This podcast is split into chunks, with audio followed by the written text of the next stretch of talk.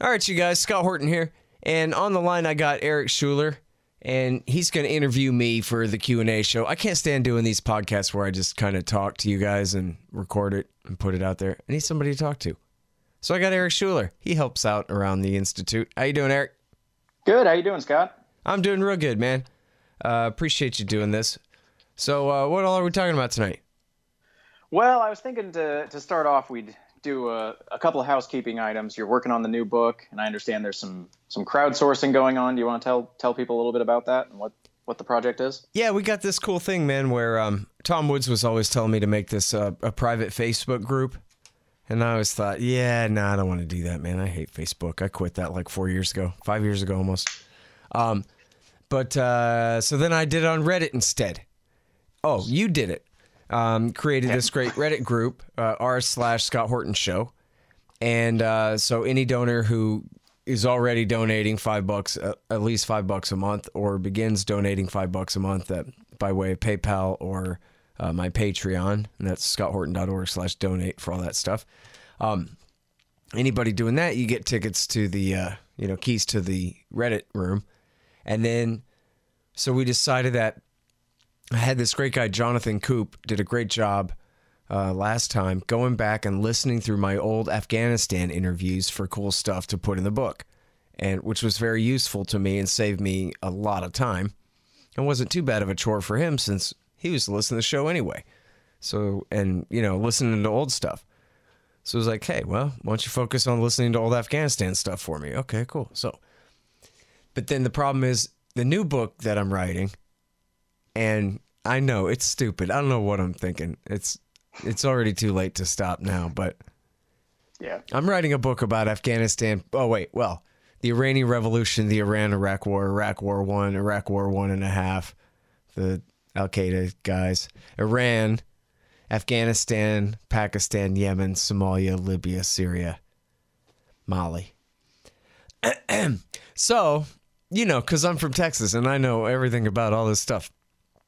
Uh, yeah, that's fine. Yeah. So uh, I'm working on that now, and what's happened is uh, Andrew, aka Car Campit, and um, Eric, aka Bird. I almost forgot his AKA. Everyone has their internet name.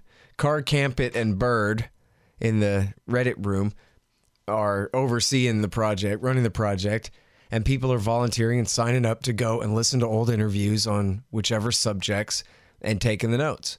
And then, you know, uh, those two guys are organizing all this stuff. So right now, I've been writing a lot, and I've been taking a lot of notes from doing a lot of research and myself. And then now I'm cracking down and reading a bunch of books for like the next few weeks. Anyway, I mean, I can't overkill the whole thing to death, but um, I do have some reading to catch up on uh, before I put this out. So I'm going to spend the next few weeks really crash coursing on reading a bunch of books and then probably doing some follow up interviews with those authors too. And um, I already read like five books this weekend, so um, getting a good start going. And um, and then uh, so I'm taking all those notes, and then at some point I'll go and integrate all that and integrate all that with uh, the notes that my good friends in the Reddit room have taken too. So that way we'll have lots of footnotes about you know, interview with author and that kind of thing at the bottom. Make me look good. And uh, yeah, and so it should be good. It'll be Fool's Errand only for the entire damn terror war, is basically uh, the point here. And there's, I mean, really almost, I wish I could say it, but it's just almost 4,900 interviews now. It's 4,870, some 76, 78, something like that. Um, I checked the other day. So, that's a lot of interviews to go digging through. Uh, almost 5,000 interviews, and almost all of them on foreign policy. So, um, you know, and I don't want to completely overkill it. I mean, I think people know that unfortunately I'm going to end up ignoring a lot of the notes that they take and not using a lot of that stuff. I don't want to use it just to have footnotes that say I interviewed the guy. But a lot of times, I mean, almost every time my interviews are people who wrote stuff and I might get more and better out of them in the interview than in the article that they wrote that we're talking about. But it depends, right? Um, but you know, a lot of that stuff was good war reporting from the Hastings and the Enderses and the the uh, Patrick Cockburns and all those great guys out there. So anyway, a lot to do still. And oh, and here's the other thing. Now we got Trump at least talking about getting out of Syria and Afghanistan. I guess we'll talk about that in a minute, but it looks like, hey, maybe I fished my wish and I better hurry. I want this book to really have a part in this debate right now. You know, when they say that there's a complete consensus that no, we have to stay everywhere forever, forever. I want people, I mean, I guess not in DC and New York, they're not going to care. Powerful people aren't going to care, but at least regular people will be able to say that no man you know what? In fact there's this new book out about how no it's all bs and we could stop all of it and etc like that. And uh, so that means i really want to get it out at least by the beginning of the summer you know end of the spring beginning of the summer. But i know that's i know from the last time around how difficult that's going to be. I mean it's really not going to be possible actually now that i think about it. But i'm going to do everything i can to really rush it. And and you know what? I was thinking even I might really rush it and just put out early versions of it and continue to update it and make it better, but let people criticize it for being half baked, but uh, you know, get it go ahead and get it out there depending on the time frame. Because if they're if they really are pulling troops out and they really are fighting about it and Trump starts talking about, yeah, I don't know why we're in Somalia either, then we I got to do it, you know, as fast as I can. Yeah, that's so. that's a lot of optimism talking. Yeah, I don't know, man. Uh, yeah, it sure is. I mean, the thing is, is I know that he's a cranky old bastard who never did understand why we were in Somalia in the first place. You don't have to be Ron Paul and have principle to just think, why are we in Somalia? Did I just say Afghanistan? I meant to say Somalia. Why are we in or in Afghanistan for that matter? Um, yeah. So anyway, I don't know, but at least they're fighting about it because as as you saw and as we're going to discuss further, everybody completely freaked out over pulling out of Syria and uh, Afghanistan, or at least the announcements that he made. Um, so there's a huge fight to be had there. Um, but uh, also, that means that my new strategy is I'm going to uh, stack up and schedule all my interviews for Friday and just try to do eight or 10 interviews every Friday. Because I can do that. It's not that hard as long as I have enough Dr. Peppers. But the problem is, uh, but then that way I have more time in a row to write and really focus on getting this book out of the way as fast as I can. That's great. So, and and so if people want to want to take part in kind of the, the crowdsourcing oh, yeah. of your bibliography, how would how would they go about that? Yeah, so you just uh, join up the Reddit group, or if you're already a member of the Reddit group, go and log in and look at the dang thing, and you'll see the uh, top two pinned posts are about this and uh, you know explain what all's going on and how to participate in it. And uh, and yeah it's basically just you know listen listen listen blah blah blah horton's talking and then he finally asks a question and then the guy says something important and then you write down at 3.30 he says you know hey look israelis or whatever you know i don't know.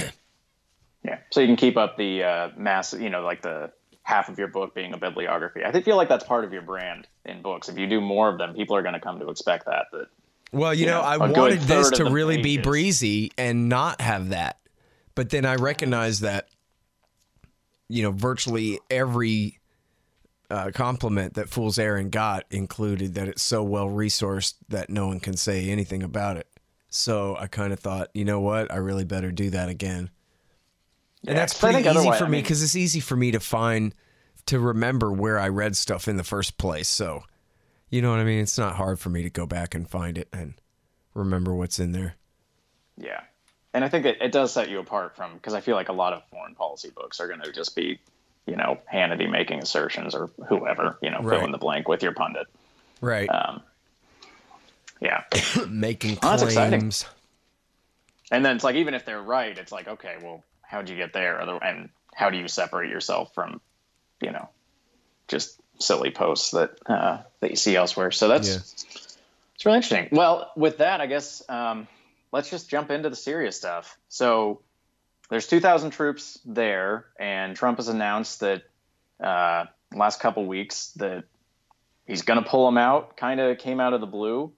Um, seemed to take everybody by surprise, and I, I wonder if that's you know sort of so that he couldn't get uh, couldn't have people front run him and try to you know start dismantling the case before he just put it out there because I think there's kind of some precedent with that, and you know I remember reading. Uh, Swanson's book, The War State, and he talked about how Kennedy had to do that a few times. If he was going to make a big speech, he didn't want it getting leaked because then somebody would sabotage it. So he'd just, you know, go out cold and no one would know what to, to expect. Do you think that's kind of Trump's strategy on this? Yeah, except that he's right in his defense when he says that there was plenty of time that, you know, he announced this a year ago. Remember last, I think January or February of 2018, the beginning of this year uh, he announced, "Yeah, we're leaving Syria as soon as we're done with ISIS. We're pulling out of there." And Rex Tillerson said, "Yeah, right. Belay that order. Never mind what he says. What I say is, and what we all say." Is we're there for Iran and for Hezbollah and for Russia and for ISIS and for Assad and for I'm Barack Obama and I approve this message. And then he got fired and I don't think he actually got fired over that. I think he got fired over the, you know, intervening to stop the war between Saudi and Qatar, thank God. So he didn't get fired for doing a horrible thing. He got fired for doing the right thing on that one, um, which makes sense. Um, well, he also called him a moron. I, I thought it was just maybe just. Yeah, well, I mean, that probably had a lot to do with, yeah, yeah, how he lost his job. But now remember, when he said that, that was when Erdogan said to Putin, see. Um, they say they're staying for Iran. We hear they're embedding and building a mini state with the Syrian Kurds. And so, watch what I'm going to do. I'm going to kill some Kurds. And Putin said, okay, go ahead. And pulled back his uh, Russian air control, airspace dominance over that region of northern Syria. And the Turks invaded. And with Al Qaeda shock troops, of course, Al Nusra guys uh, leading the attack and sacked the town of Afrin. And I think the Kurds mostly withdrew, but at least, you know, some were killed and war crimes were committed against um, the some of the female fighters.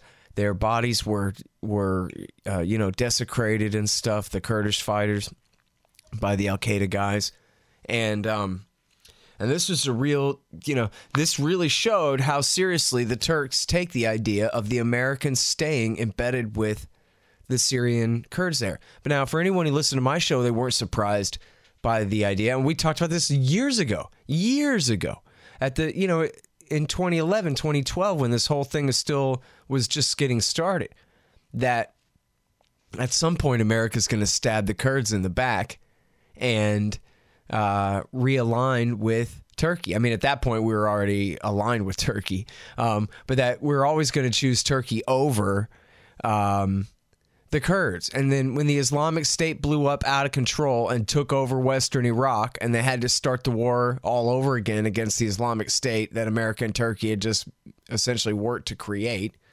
then America backed, you know, embedded there with the Syrian Kurds in order to fight ISIS and the whole time it was clear that they're going to be backstabbed and they're going to be left high and dry. And in fact, in um, Mark Perry's article for the American Conservative, it was originally titled General Scaparotti's Revenge. Well, General Scaparotti is the supreme Allied commander for NATO in Europe. And his argument against James Mattis, which apparently got really heated back six months ago, was hey, when are we going to tilt back toward the Turks here? They're our NATO allies since World War II, and the Kurds are just the Kurds. Some YPG, you know, leftist militia guys. We don't need them. And Erdogan's getting antsy. So what the hell? So they portray this as just Trump versus the Pentagon, but that's not true. It's Trump and some generals versus other generals. And of course, to Mattis, the problem is Say it now Iran, Iran, Iran. The top three threats in the region Iran, Iran, Iran. Now, you know, you might be, you know, wondering when did they knock our towers down or something like that, but that's not James Mattis's concern. James Mattis is the guy who invaded Iraq and killed Saddam Hussein for George W. Bush, overthrew his government for the Ayatollah Khamenei and Sistani and for Sadr, for Dawa and for SCIRI. And so now he's trying to make up for it. James Mattis is the redirection, right? And so their idea is so why do they back ISIS in the first place? To hurt Assad. Why? To hurt Iran. That was what I always say this. Barack Obama told Jeffrey Goldberg. That's right, Jeffrey Goldberg. This would be a great way to bring Iran down a peg by getting a regime change against Assad. And so that was why America and Israel and Turkey and Saudi and Qatar backed the Al Qaeda suicide bomber, head chopper, murderer terrorists in Syria for five years. Was uh, well uh, up. Well, I, I'm I'm summing it up. First of all, for the first three years till it led to the rise of the Islamic State. Then they kept backing Al Qaeda in the West as they fought the Islamic State in the East from 2014 through 18. Here, to be clear. Let's um, to pull on one of those threads there. Why why does the U.S. well some members of the U.S. I guess why why do they have a preference for Turkey over the Kurds in your view? Is it just is it Incirlik, the air base there, or is it? I mean, they're in NATO and that's a lot of inertia. Or what do you? Yeah, do I mean, I think yeah, I think that's probably the biggest part of it, right? Um, you know, I remember Phil Giraldi joking on the show one time that like, hey, I don't know, and I think actually we were talking about the Iraqi Tur- or the Iraqi Kurds at this point, or no, maybe this was the Syrian Kurds that we were talking about, and Giraldi was joking that, hey, I don't know, man, the Kurds have oil, so we might just turn around and backstab the Turks and choose the Kurds over them, but uh, no, it didn't pan out that way. but you know, I think they look at it like they don't want to lose Turkey to Russia is basically the deal, right? So they have to keep Turkey as a tight ally, or else because this is all some weird risk zero sum game where it matters either way whether the Turks buy their weapons from the Russians or the Americans. You know, Okay. Do, do the Syrian Kurds do they have a lot of oil resources, or is it just the um, the well, there's oil Kurds? there. It's not all very well developed, and I'm not sure how developed it was before the war, but it's certainly not very well developed now. But there is some oil in the east of the country. Although, you know, actually, that's a good question about whether it's south of Syrian Kurdistan. There, it's in the east, but I don't, I don't actually know whether it's up in the northeast. Yeah. Okay. Well, okay. So what about Mattis? So another thing you mentioned, Mattis's motivation is all about Iran, which we know he has.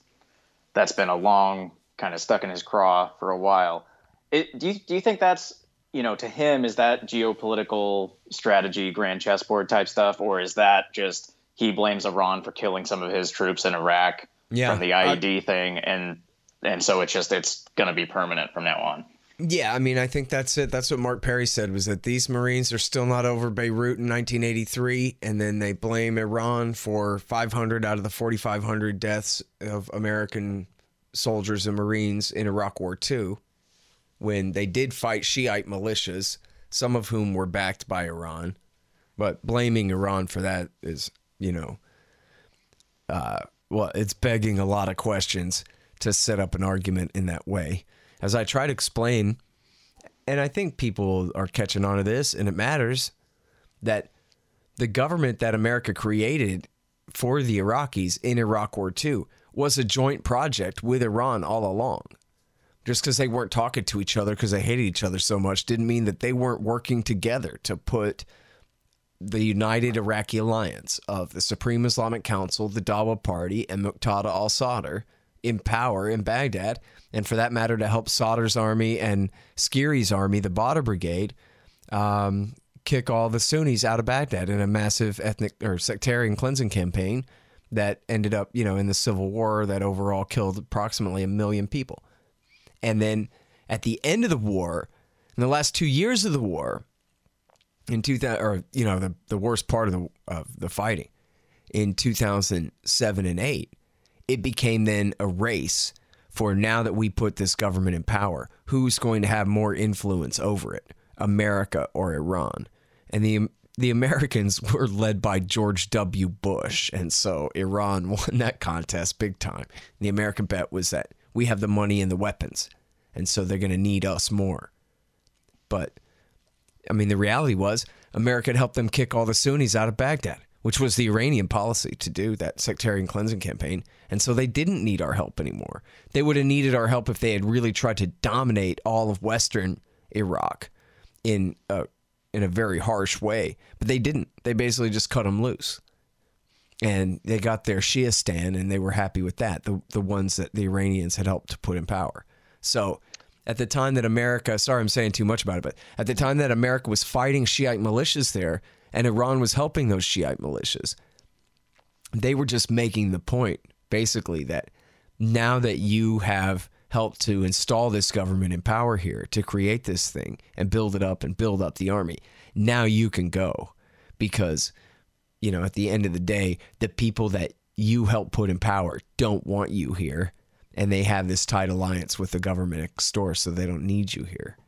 And so that was a big part of that. But all of the Iranian help for the Shiite militias during that time was totally overblown. You know, obviously, and you mentioned the IEDs, that's improvised explosive device for you young kids who don't remember Iraq War II.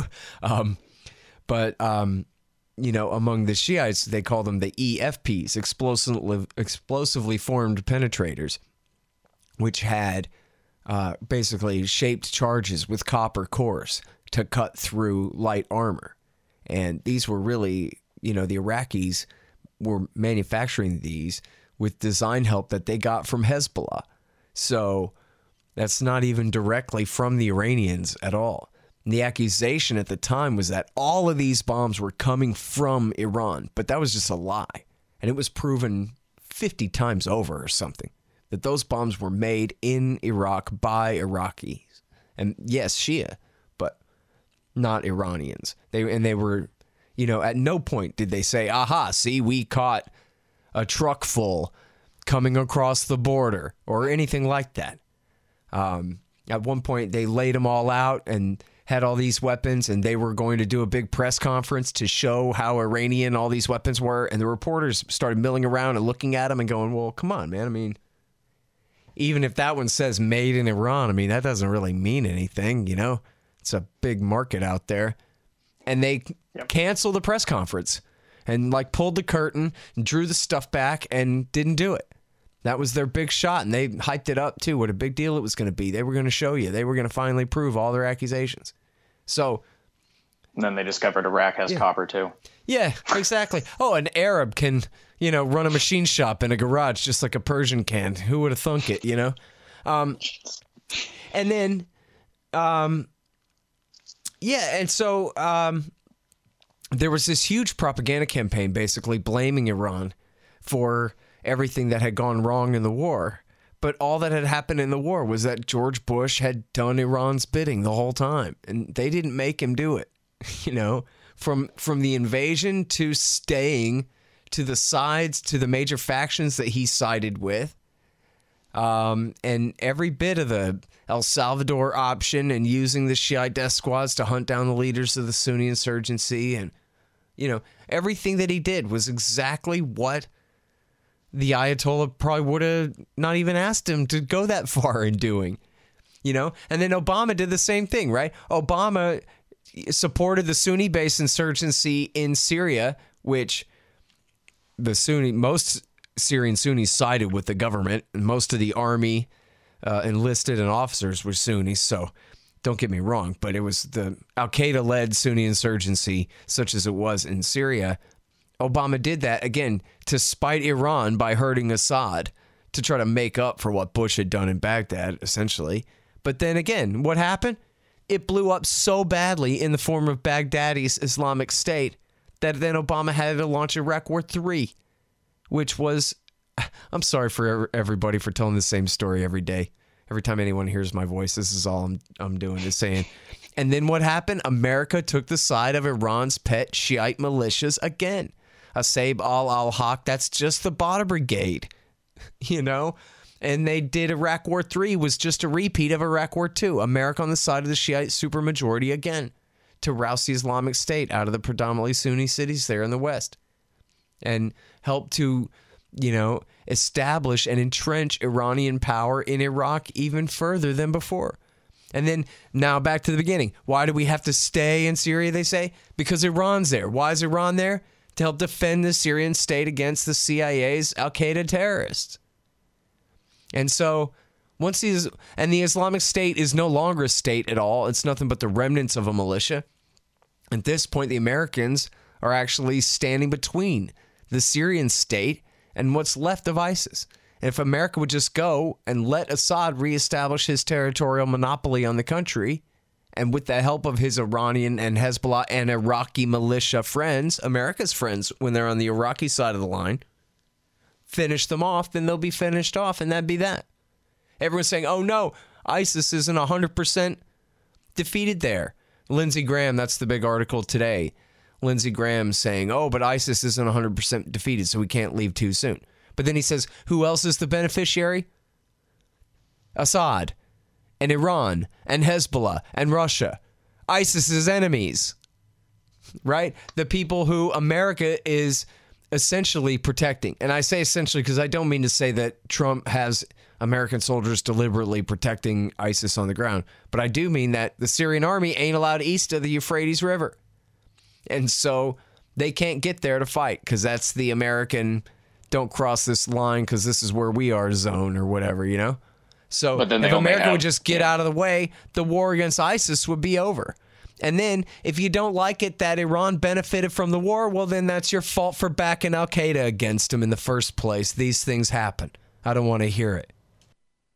So let's go to the to the protection argument because you you do hear I do hear that you know you hear that claim pretty frequently um, that the U.S. is protect and, and you know it depends on the context how careful and nuanced somebody's going to be when they say that. But but the idea there is essentially that I mean the U.S. has 2,000 troops officially. Who knows if that's the real number or not? And they probably have more special forces than that too, because those are never counted, right? Is that probably a safe assumption?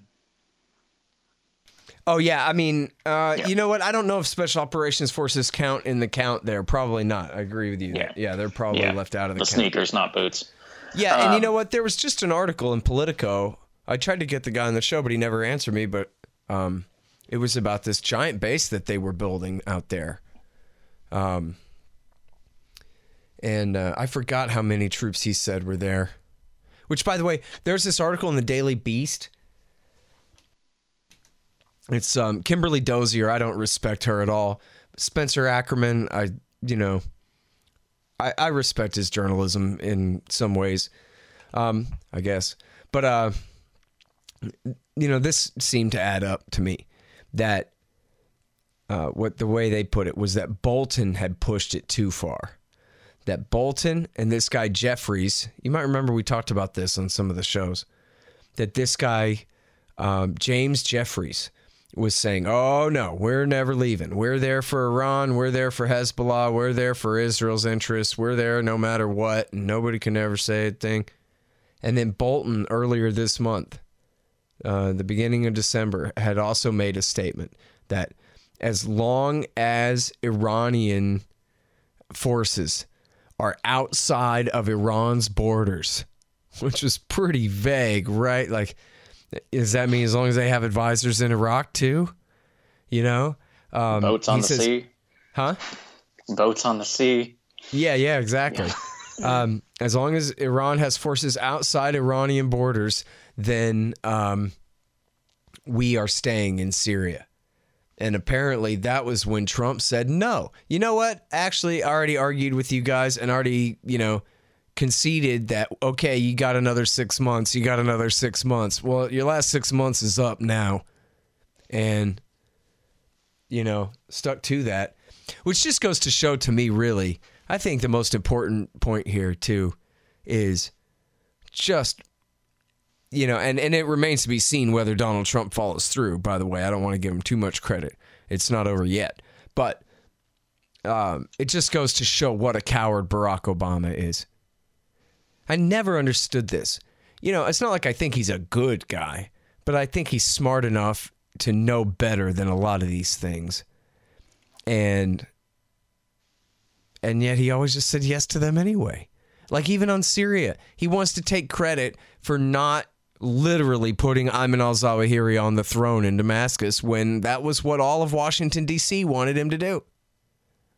And he said, "You know what, man? I don't want to go that far. Let him take the east, but I'm scared of giving him the west to the country. What's going to happen? Uh, you know, something like that." But he wants a bunch of credit for being afraid to fully implement his horrible treason when all he had to do was tell them, "Hell no." You know what? I know that you guys are all upset about Iran, but guess who I'm upset about? Bin Laden and his buddies still. They're the problem. Bin Ladenite militias, you know, uh, the remnants of Al Qaeda in Iraq. Our only priority in the Middle East is keeping them down. And waging a regime change against Assad doesn't fit with that. So sorry. You know, I mean, who's the superpower and who's the satellite here? Or am I talking about Israel or Saudi or what? I, either way. Anyway. Well, I think I think you started You know? talking just about the generals that he wouldn't, you know, everybody the blob. as- Yeah, the blob. think- yeah, the think tanks. The blob. And and Yeah. I guess I started off too thinking about Afghanistan, where they really rolled him, and he escalated the war by, Yeah. you know, seventy thousand troops. We had thirty thousand. He had another seventy thousand troops over two thousand nine and start two thousand ten, and then with, you know, they badgered NATO into come up with another forty thousand, although they didn't do much. Um, but you know, he tripled that war and he knew better all along. And he made sure to tell people, hey, for the record, I know better all along. And then he did it anyway. They're making me do it. Like that made it look like it wasn't his fault. When he's the president, and as Trump is finding out, he's the president. If he says, all of y'all go to hell, this is what my orders are, then that stands. And, you know, it you know it came down i show this in the book from other sources not that it's my original journalism but i linked to the you know i sourced to the people who reported this story that you know um, obama had said he was afraid that robert gates the secretary of defense george bush's republican secretary of defense that he kept he was afraid that he would resign and that david petraeus and general mcchrystal would resign as well Psh, are you kidding me I would have laughed him right out the damn door.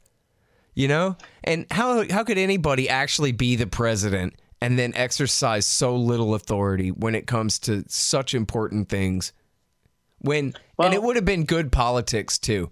It would have been good politics, not bad politics. To have this fight and to win this fight back then and to be seen as a leader who is willing to stand up in the way that tr- people are giving Trump credit right now. Everybody's trying to stop him. He's doing it anyway. Apparently, supposedly, we hope. Um, if he backs down, it'll be the greatest shame. I'll tell you that. Yeah. It is interesting about Obama too, just because, you know, he had that line and it was always used in like a domestic political context of some, you know, something invariably bad that he wanted to do on the home front. Um, well, almost invariably. Um, the, you know, elections have consequences. And it's like, why couldn't you just, okay, like you ran as the, I'm not the, you know, the complete pawn of empire like everybody else who tried to run here you know, accepting Kucinich and Gravel and whatever. But like, um, you know, he ran as that guy. So how could you not like? I'm going to be afraid that Bush's Secretary of Defense is going to resign if I do something anti-war. Like, how is that? It, Yeah, you know, it doesn't. and look at who's his biggest critic in the in the Senate was John McCain, who he soundly defeated. So Yeah. why not just continue to make a foil out of John McCain? Why not give a speech and say, "Look, I defeated John McCain by ten points, you know, in a landslide a year ago, because the American people decided they didn't want him to make this call. They preferred that I do." And because they could have anticipated that he'd be screaming his head off saying, We got to triple the war, but I'm not going to do that. And sorry, Senator McCain, but you'll never be president, dude. So fuck off, you know? That's what I would have said. I should censor that part. So okay, so let's let's get back to um, that started at the 2000 trip thing. I want to I want to drill in on that a little bit. So when when people say that you know the U.S. is functionally protecting ISIS in there, it's basically just that uh, the U.S. only has 2,000 troops. So even if they are actively campaigning against the you know the small residual ISIS presence there, just because of the the minimal manpower, it's not going to be as aggressive of a campaign as what the, the Syrian military would be able to do now that they've consolidated power elsewhere. Is that basically the idea? Yeah, and you know what? I haven't been following it nearly close enough eh, very recently, but I think that you know they were basically said to be kind of just out in the desert, licking their wounds and and trying to survive in small groups and that kind of thing. But then I, I think also read that they retook uh, some small town, at least for a little while there in East Syria. So there's still, I don't know, hundreds or low thousands there. And I'm not exactly certain. They call it the SDF now because it's not just the YPG Kurdish forces, although my understanding is they do all the work and the, the Arabs are there basically mostly for window dressing, working in their same militia. But um, I I don't know the status of. I mean, it seems like they called that off. Special Operations Forces and uh, Kurdish YPG out there hunting down and killing the last Al Qaeda forces. It seems like they called that off at some point in the recent past, but I don't know when. Do you mean Al Qaeda there, or do you mean ISIS? I'm sorry. Oh yeah, yeah, yeah, Al- yeah. I meant ISIS there because okay. all the Al Qaeda guys are in the Idlib province in the far northwest of the country. That's a separate problem. Right. Okay. And so right now, you think your understanding is that they were sort of just kind of holding pat and not um, and not really engaging, but not yeah, just kind of preserving the status quo as it was. Yeah, and I mean, I assume they're still hunting with drones, and mm-hmm. uh, you know, there's a separate, you know, they call it the new Syrian army, this separate, you know, so-called moderate group that was down in southeast Syria operating out of Jordan, some CIA patsy dudes, and then they were supposed to be fighting ISIS, but they weren't, and then they fled to Idlib just the other day. Um, they took off and went to join up with the Al Qaeda guys in the northwest. So I think, yeah, I think so, they don't have enough troops to fight them with right now. They don't, and they don't have enough auxiliaries. And now looks like the Syrian Kurds have their own problem. Oh, so let's talk about this real quick. Is that everybody's saying that Trump is going to sell out, is selling out the Kurds and is leaving them to all be butchered by the Turks. Well, I mean, first of all, do we have no leverage over the Turks, our NATO ally? You know, they act like, again, they're the empire and America's the satellite. And, you know, we desperately need them. Wherever would we be if they bought their anti aircraft missiles from Russia instead of us? That would bankrupt our whole economy or you know, our entire strategy of global dominance would unravel or, you know, I don't know.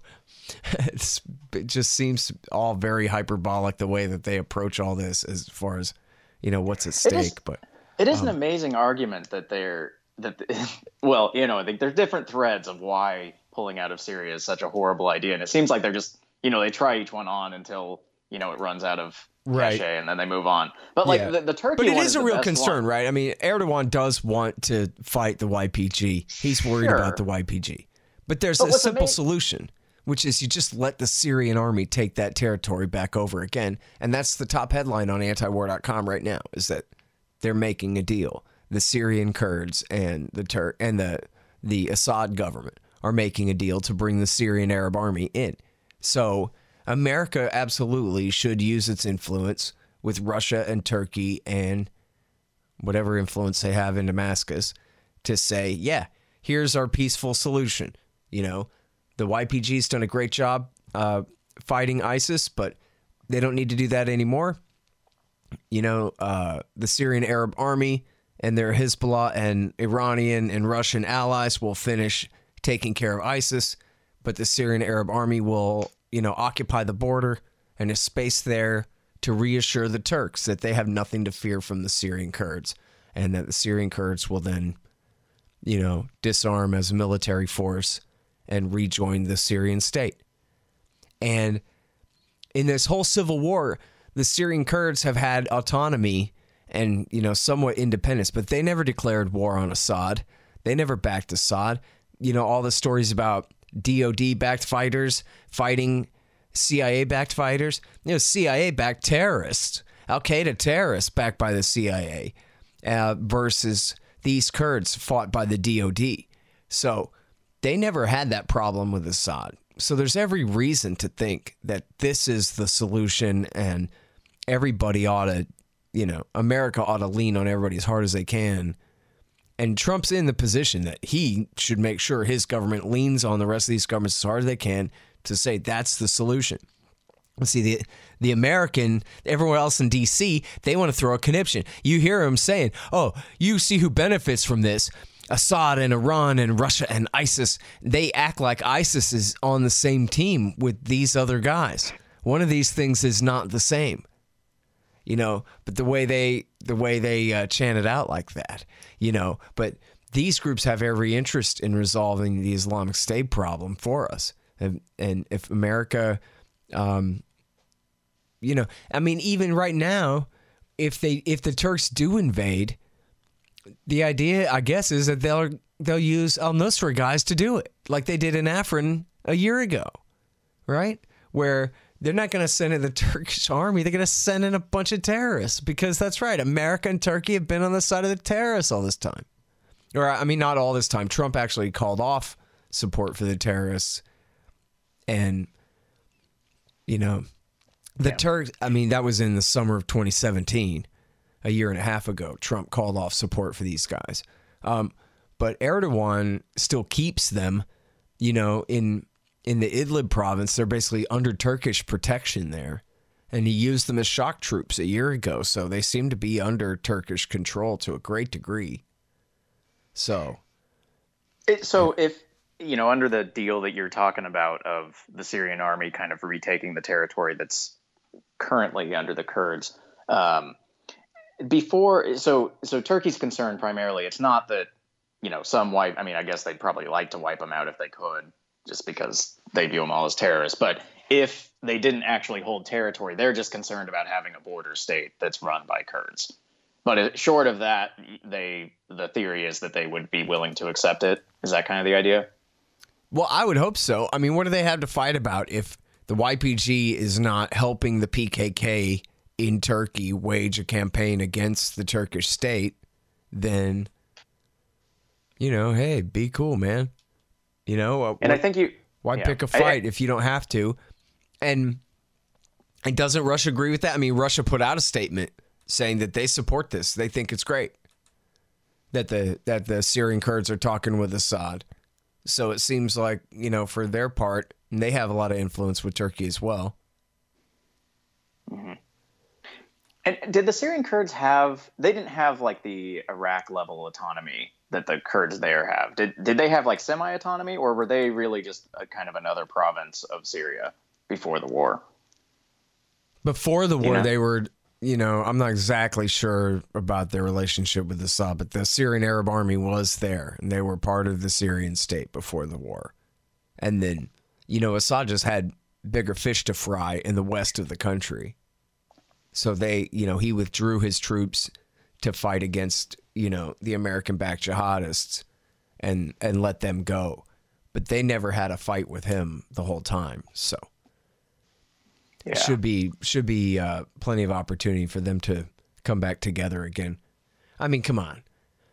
They were going to have Rojava, the free anarcho syndicalist, you know, utopian little project there in the land adjacent to Turkey, where you have this strongman, you know, right wing leader, Erdogan, who, you know, not just has a problem with the PKK, but likes to pick a fight with the PKK when he can, right? He uh, launched a big attack against them in what 2014 or 2015 against against the PKK, mostly apparently just to marginalize their political party before the upcoming parliamentary elections to solidify support for his coalition. And, you know, because their votes would have gone toward the other guys. And so he launched a giant attack against them. And, you know, seemingly unnecessarily from what I saw, they didn't really predict it with a big, I mean, um, provoke it with a big bombing campaign against uh, terrorist bombing campaign or anything like that before that. I think he took advantage of some incident to launch a major crackdown there. So uh, the Syrian Kurds, they had to know that they were having their fun for a little while there. Not that fun. Um, you know, all militarized and fighting the whole time. But They got to have their independence, but that was never going to last. And you know, I hate to be such a doomsayer for the poor Kurds. This has been an issue for a long time under the Ottomans and you know since World War One and everything. Whatever's going to become of the Kurds because you have you know all these different political factions, but you have but you know essentially one big ethnic region that's pentasected. you know, it's yeah. Iran, Iraq, Syria, Turkey, and then also even including parts of Azerbaijan and Armenia up there. So how many is that? And so you have all of these sovereign yeah. states who will not give an inch. None of them are going to uh, actually allow an independent Kurdistan that would necessarily mean redrawing their maps at their expense all of these national governments that already exist. Iran, Iraq, Syria, Turkey would go to war first, of course. So the Kurds and the are only, stuck. And the only country that actually backs like independent Kurdistan movements is just Israel because they want to. Yeah, they just because it's destabilizing. So yeah, yeah, but no major power is ever gonna. It doesn't seem like any major power is going to do that. Although it is interesting, I'm, I'm kind of surprised that the U.S. doesn't do it with respect to the like Iranian part of Kurdistan. You know, because it seems like that would. well, America has supported PJAK there, and they're okay. basically the Iranian branch of the PKK. And is the so YPG George just the Bush Syrian did. branch of the PKK? Are they all? I mean, I know I, have heard Cockburn say this before on your show, or Patrick Cockburn say this before on your show that, you know, they kind of like they worship the same, or worship's probably the wrong word, but they look up to the same leader. So they really are kind of the same. Well, I don't know a whole lot about PJAK, but yes, the YPG and the PKK, I think, are all led by Öcalan, is their leader, and he's the guy who, curiously and interestingly, I think, said, "Hey guys." We're no longer Marxists. Now we're Bookchinists. So everybody read Murray Bookchin. And he was, you know, this anarcho syndicalist writer from Brooklyn, I think and you know the Rothbard circle of of people in in New York certainly knew him back then, and um, so he's kind of a post Marxist, um, you know, more freedom oriented anarcho leftist uh, type. And that's who they were trying to emulate. Now, in Iraq, it's always been the Talabani and Barzani clans that rule Iraq, and they're not related to the PKK. And I think Talabani just died recently, um, and Barzani is still the one alive. Um, but they, um, there are PKK hiding in the Iraqi mountains that the Turks bomb from time to time, but they don't have the political power there. But they are the PKK, I believe, are the biggest political force among the Turkish Kurds and among the Syrian Kurds by far. Now, in Turkey, they have a civilian political party, but it's still the offshoot of their militant group. Sinn Féin to their IRA kind of thing. Okay. So, so another thing that's interesting about this, so we've kind of gone through one of the reasons, um, walked through one of the reasons that the pullout is being objected to, which is we have to stop our NATO ally from invading, so we need a tripwire, which is interesting on itself that that's how we think like ah oh, otherwise our ally will invade against our wishes. It seems like a funny thing to call them an ally still then. Right. but um so that's one of them and then so you mentioned how everybody's saying this is somehow simultaneously going to benefit both sides of the con of the remaining conflict which is russia and syria and you know iranian proxies on one side and then isis on the other side. And what they really mean is that first part right? And it's all about Israel, and they're not even being shy about it at all. I mean, the New York Times editorial says, hey, this is bad for Israel. And the Washington Post editorial says, hey, this is bad for Israel. And in Haaretz, they got, I don't know if you read this thing by Chemi Shalev. He's an interesting national security beat reporter for Haaretz and, you know, had done interesting stuff about the nuclear deal and stuff back in Obama years. And man, he wrote this just raving thing just cursing Netanyahu because Netanyahu was taking Trump's side and saying, our good friend Trump has announced he's pulling out of Syria. Isn't that great, everybody? You know, through clenched teeth. Um, and And Chemi Shalev is saying, oh, yeah, see, you got the symbolic move of the embassy to Jerusalem. But when it really comes to Israeli security, Donald Trump sells us out, and Netanyahu, he's no leader. He, he doesn't stop him from selling us out. So they're taking it really hard. And in fact, in the few weeks, um, I have the footnotes here, I've been saving them. In the, in the few weeks before Trump announced this, there were editorials saying, Why are we staying in Syria? Because that's what Israel wants. And this was in Haaretz. This was in the Israeli papers saying Netanyahu's fingerprints are all over this policy. That was a headline. Why are we staying there? And and if you listen to them, they say again because of Iran. Again, that's why America backed the Sunni jihadist terrorists in the first place was against the to try to hurt the Shiite axis, the Iranian Shiite alliance in the region uh, that Israel hates. And so now that Iran has benefited, of course, from that policy, and there are more Iranians literally on the ground there and more Iranian power and influence, figuratively speaking, in Syria than ever before. Well, now you can't leave now because look at the hole that we've dug. Got to keep digging. And, you know, that's basically the answer right? Why should Americans care at all whether you know Hezbollah has gained battlefield experience from the fight Obama picked with them? Uh, I mean, is that a good enough excuse to say that now we have to fight them since Obama picked a fight with them and lost it? That now we have to start it over again? I mean, the whole thing is crazy. If there's Donald Trump has picked a good time to call it off. I think, and any reasonable person, like we were talking about before but Donald Trump, not even reasonable.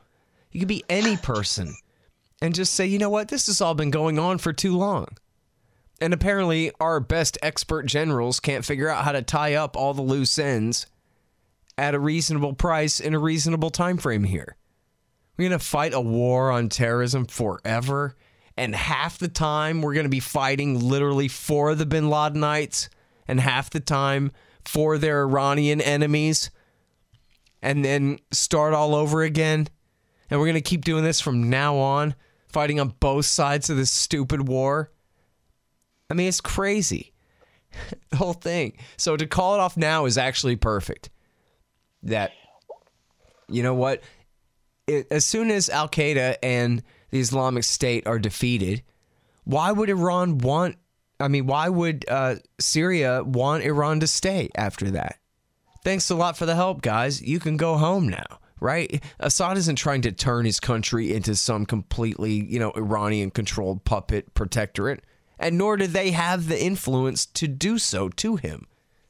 You know, to to I don't think they would even try that. I'm sure he like owes them a beer or whatever. They're all friends now more than before. Uh, Hezbollah again has a lot more, uh, you know, many more battlefield experienced mid-level commanders than they had. But I mean, that's just tough. And if that's the worst consequence of the war, that the Syrian state still stands as compared to having Abu Muhammad al Jalani or Ayman al Zawahiri sitting on the throne in Damascus, killing everyone for being a Druze or a Christian, then meh. I think that's should be good enough for everyone. And isn't yeah. it something where you know Bret Stephens had a thing um, in the New York Times that uh, Philip Weiss highlighted, where he's just talking about going on and on and on about how bad this decision is for Israel. And then he says in there that, you know, it's a horrible, like, anti Semitic trope to say that he or anyone else puts the interests of a foreign state first, like Israel, you know, that's not true. It's just that that's exactly what he's doing, and that's exactly what he's saying. He can't come up with reasons why this should matter to Americans other than, whoa, we're hurting our ally. But we're hurting our ally because our previous government's conspiracy with that ally to support the Al Qaeda terrorist suicide bomber head choppers didn't pan out? Huh? So what? You know? Yeah, it's uh, it's a pretty amazing. Uh, the Syria thing, more than perhaps any other conflict, it's one of the most interesting ones to try to have a coherent discussion about because there's just so many.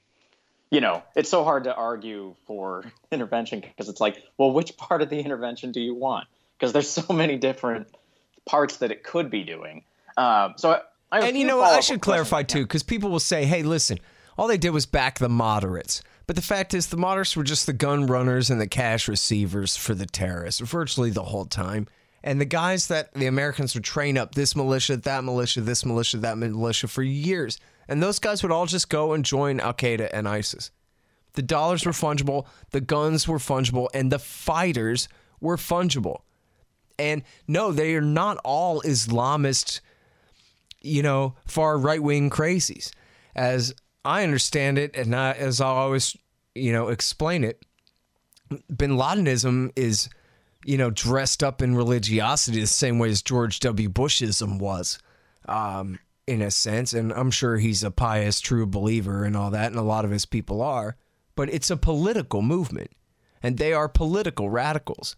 And there are all kinds of hardcore right wing fundamentalist religious people in every sect, you know, all kinds of, all different sects of Muslims, but all different sects of Christians and Hindus and whoever too, who are quietists, who have hardcore religious beliefs, but who do not make part of that political resistance uh, in the present that they live in. Um, and, and that goes uh, the other direction too, right? yeah. That you have people that wouldn't have radical. Right, exactly right. Is you have Yeah. people who are people who are not necessarily religious kooks, but who absolutely are political radicals and are willing to fight like hell. And so, and that goes for some of the, you know, 9/11 hijackers. Um, and you know, and I show this in my book, and I and I have footnotes to all the different studies in my book by the different intelligence agencies in Europe, the you know the Israelis and the Americans, the Defense Science Board, uh, appointed by Donald Rumsfeld to study this. This is political radicalism that we're dealing with now. You know the Salafism and the Takfiriness and all of this, it somewhat plays into it, but it's not the end all. But you know the jihadists were war criminals. So if if CIA has the military train up a guy who seems reasonable in Jordan, and then he goes off to fight for Al Nusra, which is led by Al Jalani, Zawahiri's guy, then these are the war criminals that attack the United States.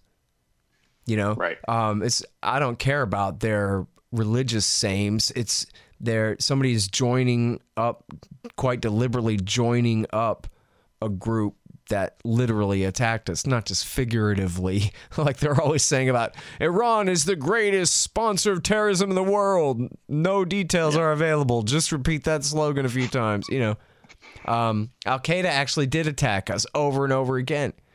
Um, and was the worst part of the Sunni insurgency that killed 4,000 out of 4,500 guys that died in Iraq, uh, in Iraq War II fighting them. So, um, Now- yeah. Now, when you say that, I guess the the other thing. Now, you would agree with the idea that like there was some organic kind of like democratic movement in Syria that's part of the Arab Spring, and it just got very quickly co-opted, right? That's that's sort of how it. That's Yeah. my understanding of how it worked. And so it's not that everybody who was protesting Assad didn't have legitimate reasons and was you know trying to be a violent terrorist. right. It's a fascist dictatorship. yeah, and there's it lots was. of reasons to oppose. It. You know what though? So here's the thing about it. David Enders is a reporter, and you know I lost touch with him. I don't know what happened to him. I saw he was writing for Vice a few years ago. But anyway, I used to talk with David Enders all the time, and uh, he covered Iraq War II and did great job on Iraq War II. He covered Libya, did great job on Libya, um, and he covered the revolution in Syria in the early years. I was talking with him 2011, 12, 13, I guess. I'm not exactly sure. Right in there. And so, one of the things that was very true about Iraq War II and was an important point about Iraq War II was that George Bush and his government claimed that all Iraqi resistance, which was predominantly the Sunni based insurgency in Anbar uh, and in the west of the country and in Baghdad, um, that these were terrorists right? They weren't there. There were no Iraqi local patriot militiamen who were grabbing their rifles to go defend from foreign invasion. There wasn't even a sectarian battle where the previously privileged were now losing status and had something to fight about. Nope, it was terrorists versus humanity. They came from beyond the moon. Nobody knows where they are. They're not Iraqis, they're just terrorists. And and in fact there were a lot of terrorists that came from around the region, from Saudi and from Syria and whoever and who fought with Zarqawi and who quite deliberately used and that's the leader of Al Qaeda in Iraq. Uh, you know, he didn't he didn't actually join Al Qaeda until the end of 2004. You know, a year and a half into the war, but he did. Um. But and they did use terrorist attacks and and massacred um, uh, Shiite civilians in suicide bombings and attacked their mosques and waged a massive, you know, terrorist sectarian war against the Shiites. So that much was true, but they were the smallest part of the Sunni insurgency. And good reporters like David Enders would always make that distinction and say the government blames every bombing on Zarqawi, but that's not what's going on here. You know, you have these major factions of the former Iraqi army, the Ba'athist um, military officer corps, the tribal leaders from these major cities in the west of the country. And all of these factions have so much at stake and then for the Americans, it was this convenient talking point that, oh, terrorists, terrorists, terrorists, terrorists, when they were really the smallest part of the insurgency. They were a big problem, but they were not the majority of it. Whereas then in Syria, David Enders on my show saying, look, Al Qaeda is the largest part of the Sunni insurgency here. They are dominant here. And there are other groups, but, you know, essentially the moderates don't fight. Moderates sit on their asses at a hotel in Qatar and tell Hillary Clinton how smart she is and can they have some money now? While it's the extremists who are doing the fighting here. And this is not a foreign invasion occupation by the USA or something like that. This is an attack against the status quo government there. And so it doesn't have that same kind of um, of force behind it among the local population to just rise up in war rise up in protest, sure, but then you know, go to war against the army. No. And of course, I think it should be said, I guess, you know, just to show I ain't, you know, trying to hide nothing or whatever. I'm not on Assad's side here. I'm only on the side of the truth. So his government probably overreacted in a lot of ways to the original attacks, which were started by the jihadists. Um, but they overattacked in a way that probably played into their enemy's hands there um, internationally and domestically in terms of uh, support for these guys uh, and made matters worse as far as that goes.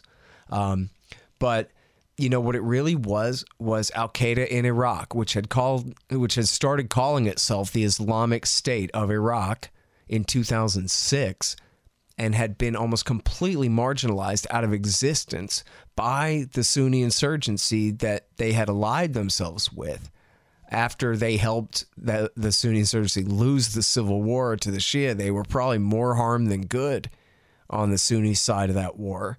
And the so the Sunni tribal chiefs and the Ba'athist uh, military guys turned on them and eliminated them almost completely.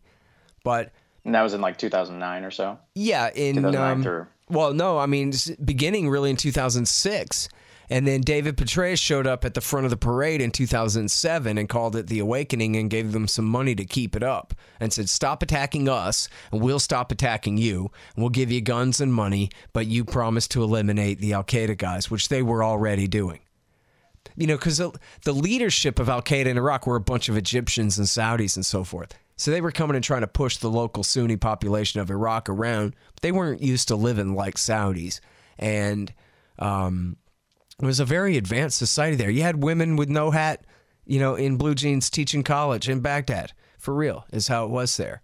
Um, not every place, but yeah, it was a very advanced, westernized type Arab society um, before America broke it.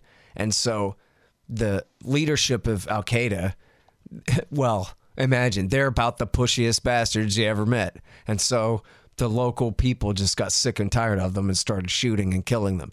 And uh, so then Obama came like the devil out of the, like their guardian angel, and just came and saved them.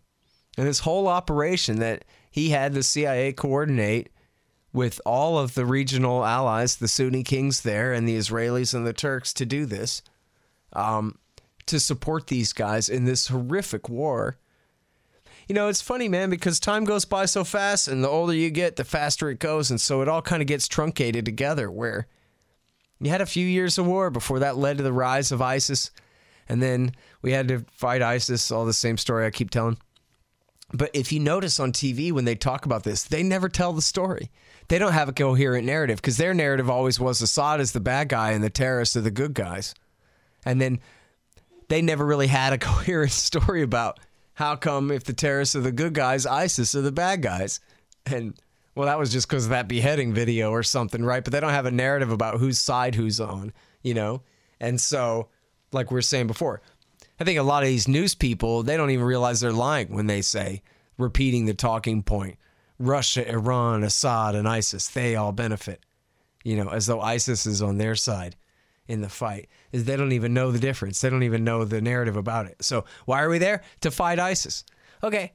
But then nobody says, well, why is ISIS there? Well, Yeah. because the CIA project got a little out of hand, you see, and uh, it was okay when they were creating a Salafist principality in the East, as the DIA warned in 2012. But when it blew back into Iraq, yeah, that was t- going too far. In Iraq, America's still on the side of the Shiites. Nobody knows why. I guess just because they can't admit that they wish they hadn't done that. And so they're still there. Yeah, it's uh, it's it's understandable why you would want to ignore that story because it's it's Well, complicated and you know, it to takes them- more than thirty seconds to tell it. Yeah, and you know, to them, time is still moving on, and so maybe it's not over yet. Maybe they can still hope to buy that power and influence and exploit Iraqi resentment against Iranian domination and whatever, and try to wedge their way back in there somehow. So that's a never-ending contest to still try to compete with Iran for influence when that ship really, I think, has sailed.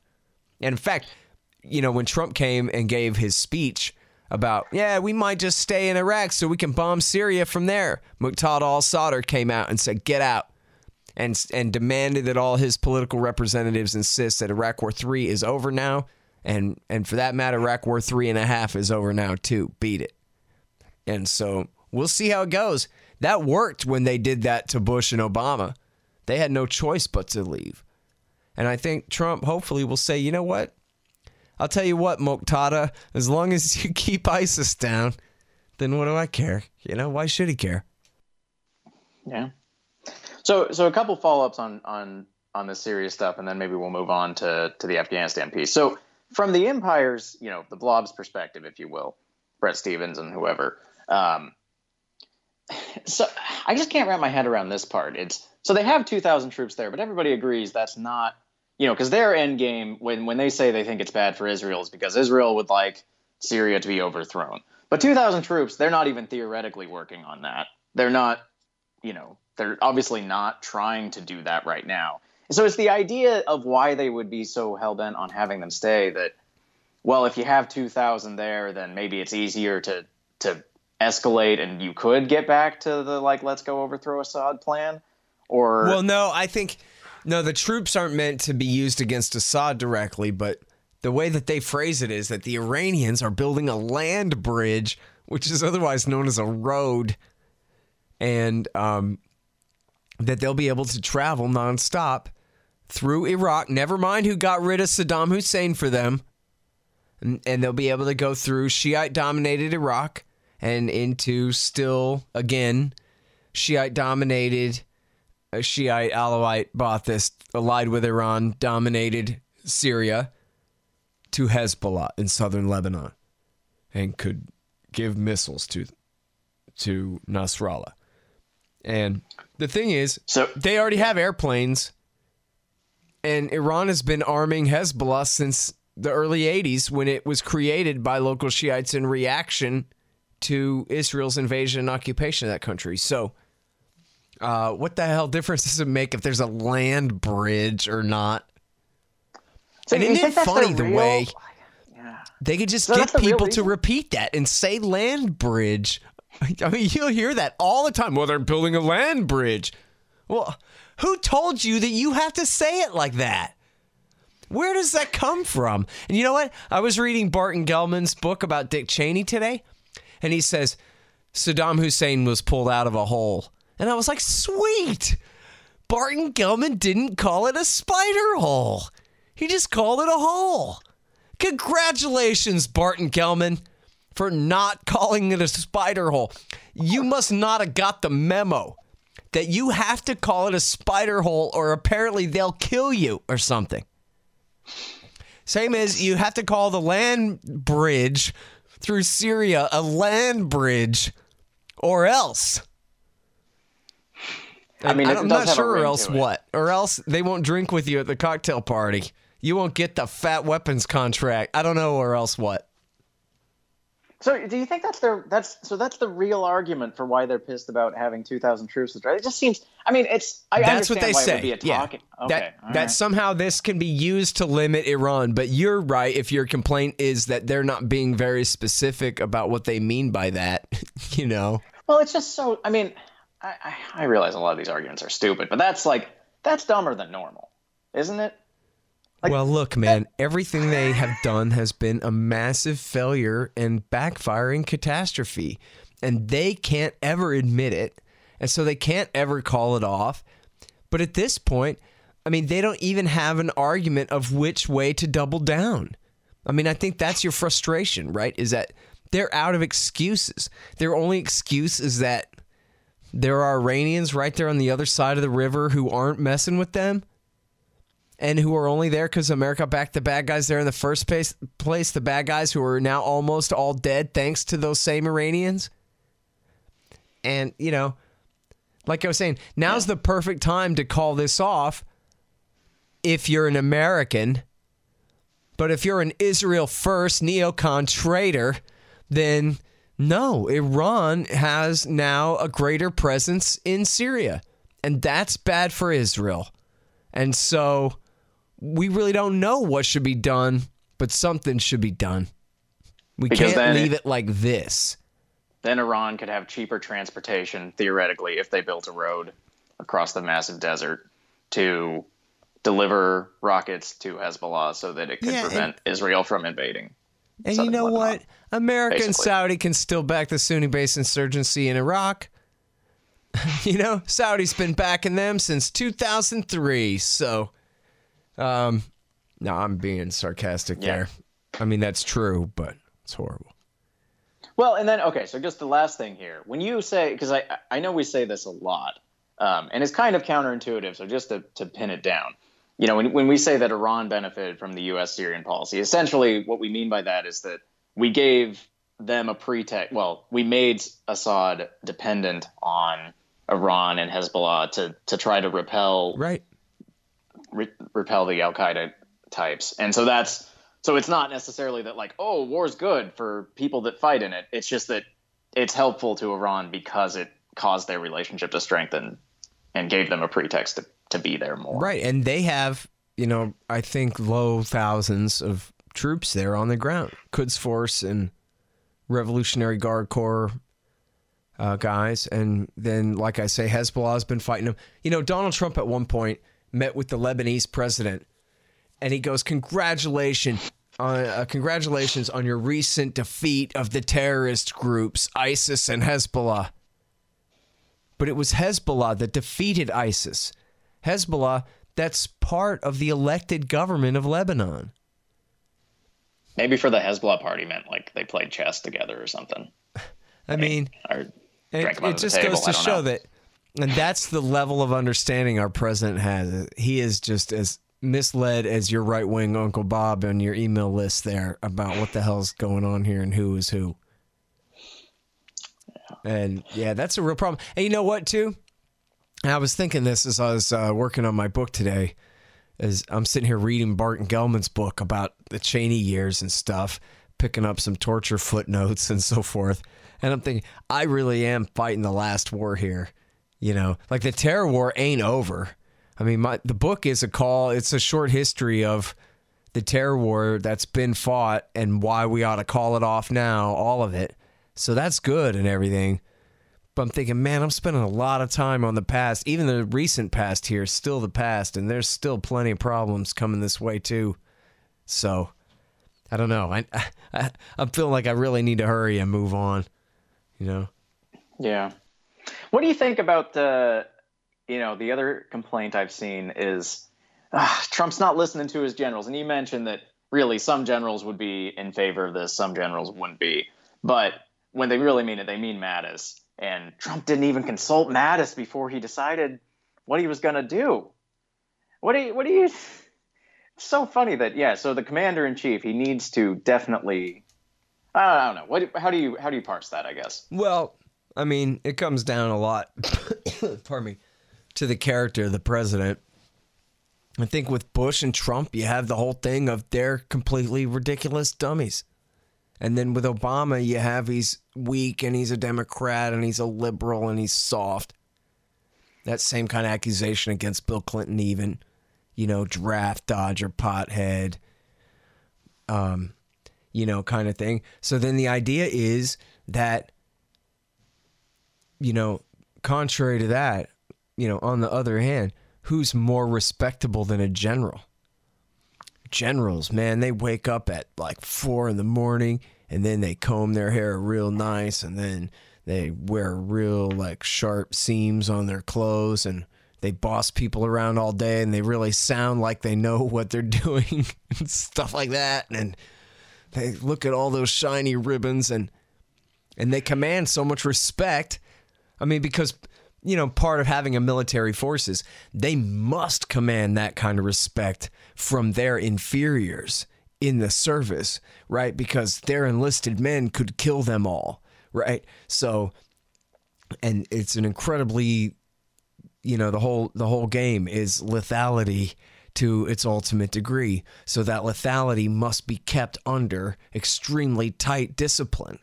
And then, so, you know, exalting the leadership is a big part of that thing, right? Is that, oh my God, a general just walked in here, click your heels extra hard and stuff. But that's not how it's all supposed to work on us. We're the civilian population. There are public servants. That's it. And in fact, you know, I always liked the way, well, I'm not sure I always liked it. It's interesting, at least. Depends on how you feel about different aspects of it. But, you know, the way David Hackworth used to always phrase it. And he was the most decorated officer in the Vietnam War. But he was always an advocate for the enlisted man. And his whole, the way he phrased it was that the enlisted men were not the government at all. The enlisted men were the American people. The officers were the government. The officers were bureaucrats. The officers were cops, you know, were the state the where the enlisted men were the American people who sign up to do their duty to protect the country as part of their living in or being a citizen of a republic kind of a thing. And you know a huge kind of distinction there. Um, and and in his point of view of course being the government meant they were the bad guys.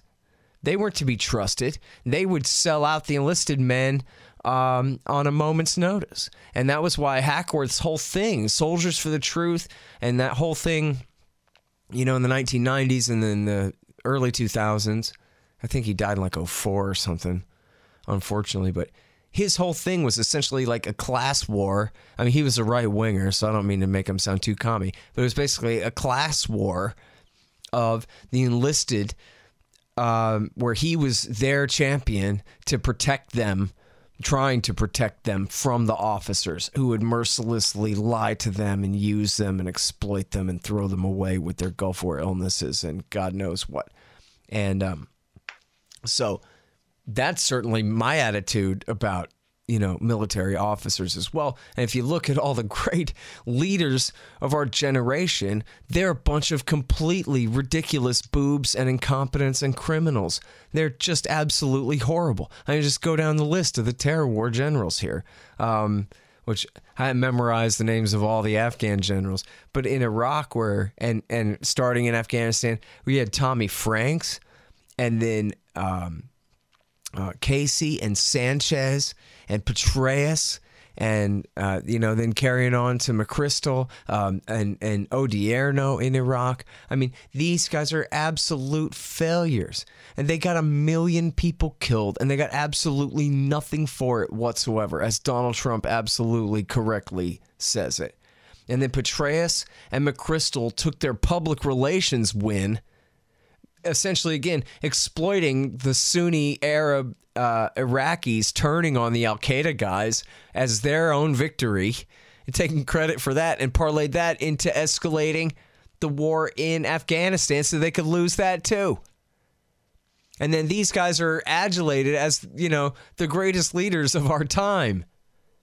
They give touring speeches for tens of thousands of dollars about the qualities of leadership and all this kind of thing. Gives speeches to the Boy Scouts of America and whatever.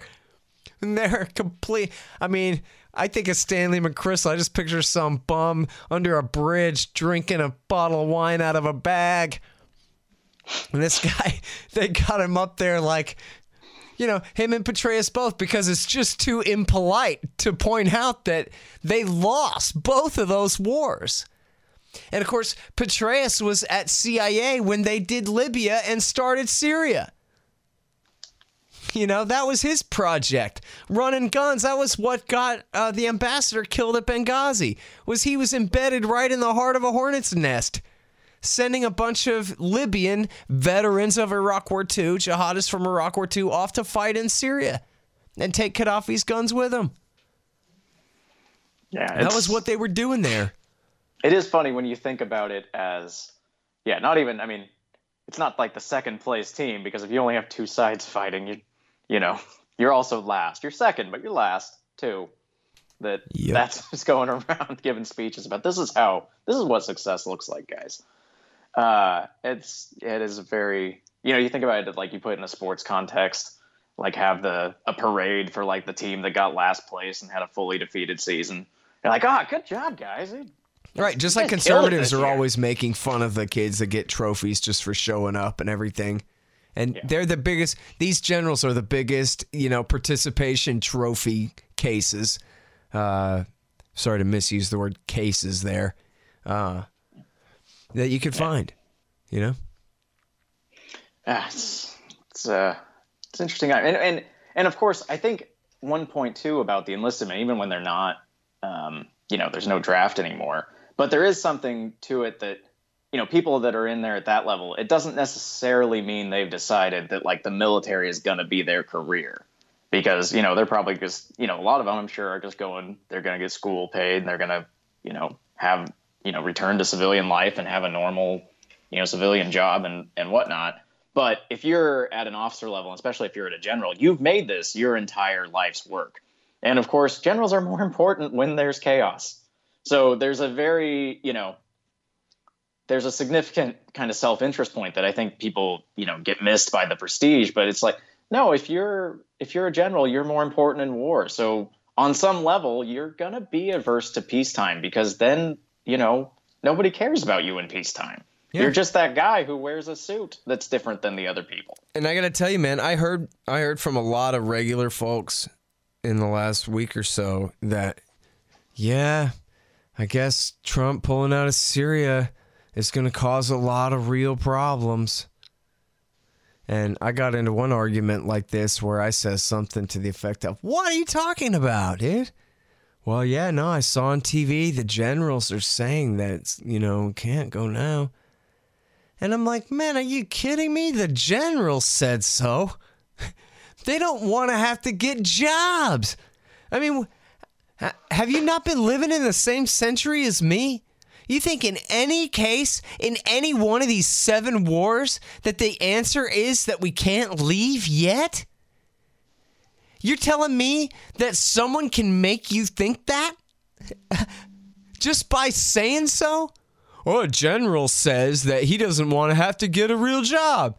So, yeah, I also am concerned that what if he's not actually good at anything except lying and killing people, you know?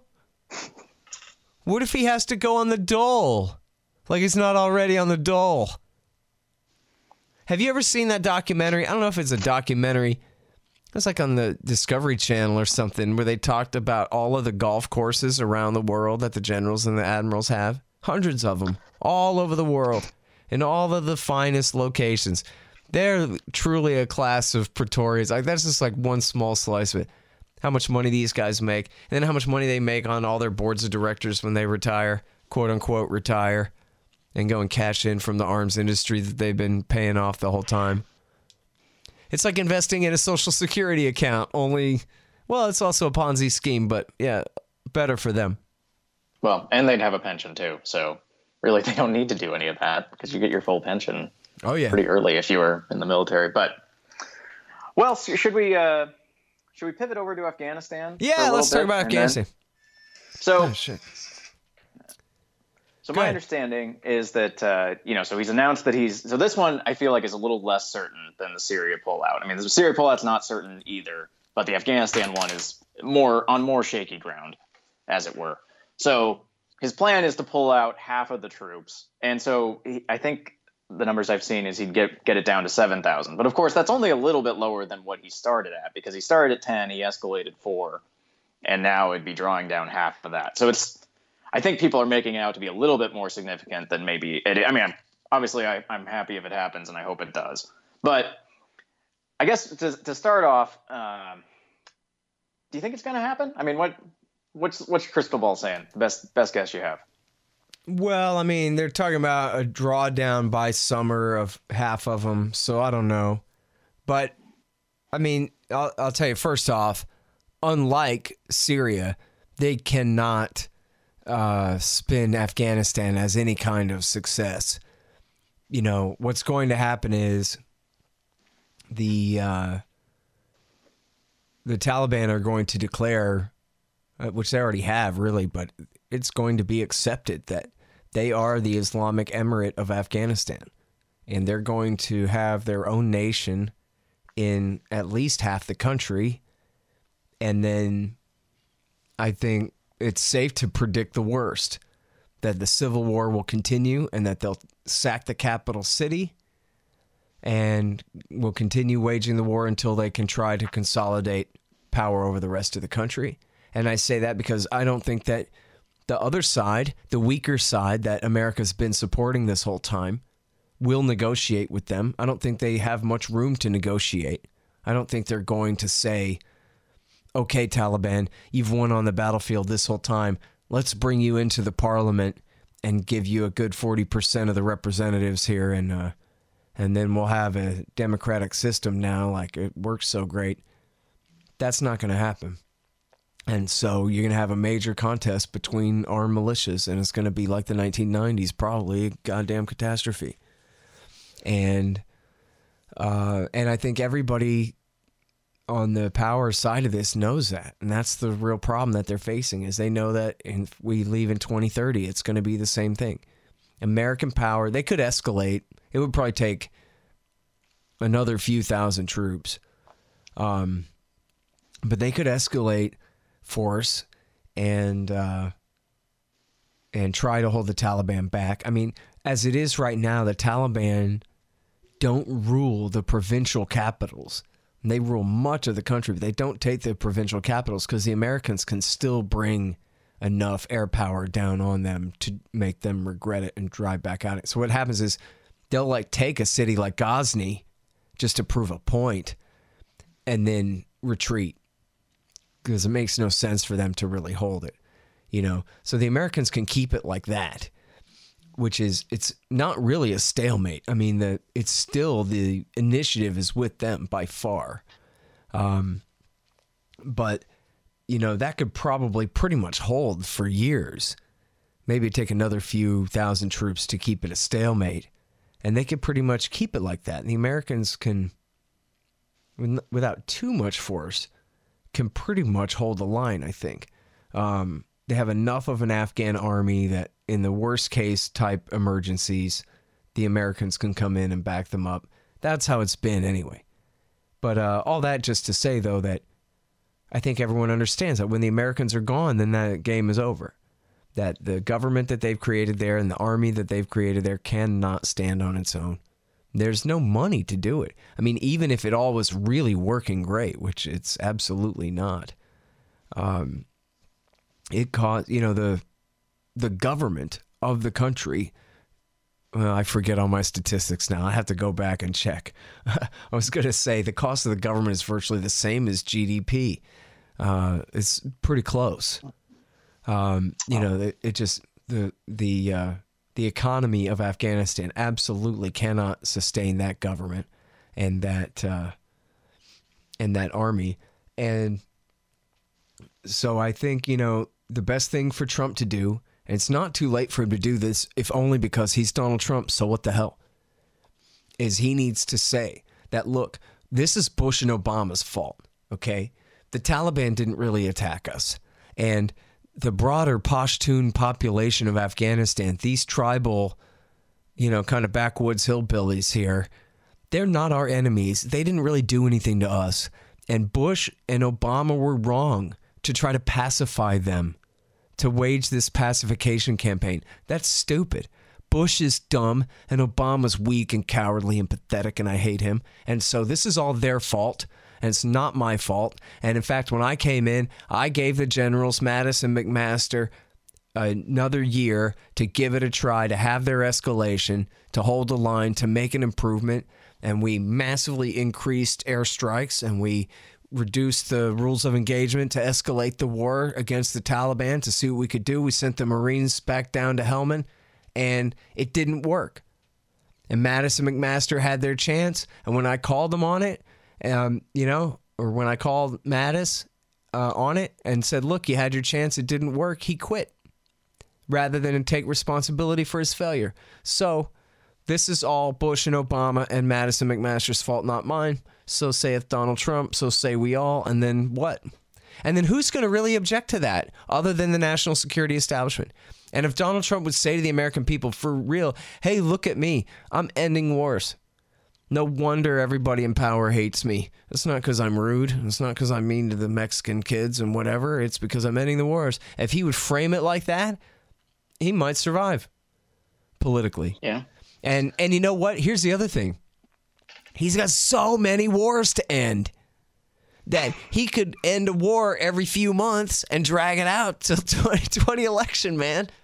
He could be, you like know, making peace strategy. with the Ayatollah by the election in 2020. Just any, what if, yeah, wouldn't, it be, that'd be an interesting about face. I don't, I don't want to get too hopeful. But you know, the normal strategy, you have a personal scandal or something that goes badly, you start a war somewhere seems like it could work just as well because it dominates the media landscape just as effectively if you're trying to pull out. They're just criticizing you instead of singing your praises. So I guess that's a little bit. You know what? We're kind of running out of places to start new ones though, and Iran is too big. Oh. I mean, ultimately, why like they attack Iraq? Because they couldn't attack Iran, right? So they settled because, as as Wolfowitz said, Iraq is doable. Uh, yeah. So uh, you know, I guess they could attack. I don't know. So China. I, I yeah, yeah. They, let's hope not. Um, okay, so kind of getting back to the power dynamics within um, Afghanistan. So so the Taliban, you know, they're the Pashtun and the Taliban most of the Taliban are Pashtun, probably ethnically. Yes, although actually I read a thing that said they're trying to recruit outside of their sect more and more. Um, there's this lady, she's really uh, smart. She wrote, um, her name is Ashley Jackson. And I tried and tried and tried to get her on the show, man. I need to try again more. Um, she wrote uh, this thing for foreign policy The Taliban's Fight for Hearts and Minds. And she wrote this other thing that was for the organization for development eh, something I forgot, man. Um, but um, it's really great, and it's about essentially the Taliban's counterinsurgency strategy. Oh, it's it's life under the Taliban shadow government is what it's called. It came out last June. Life under the Taliban shadow government, and um, you know, essentially, you think about how ridiculous it is that the Americans would implement this counterinsurgency strategy, this Maoist hearts and minds, people's warfare You know, hey, it didn't work for the French in Algeria or Vietnam or for us in Vietnam. Let's try it here. It'll be great. Um, kind of strategy. But if you actually are from the people, like the Taliban are, they're not aliens from Mars. They are the men of the region. Um, not all of them, obviously, but they, that's where they're from.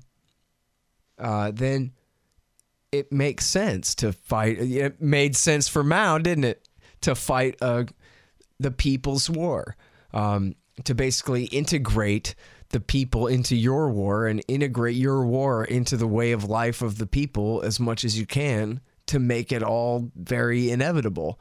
Um, to replace the current security force with your own power in its place. And so the idea that a bunch of North Americans are going to implement something like that in Pashtunistan is the most ridiculous thing in the world. And, you know, you may remember, and it's in the book if you don't remember, they tried their one test case was in this tiny little farming community of Marja. And the whole thing was a total disaster. And then that was it. They said they were going to do it in Kandahar City was going to be the showcase. They never even tried it in Kandahar City. This whole thing is ridiculous. Anyway, but the point is it makes sense for the Taliban. And so they got smart. Instead of just destroying everything that the Americans and the government built, they just took it all over.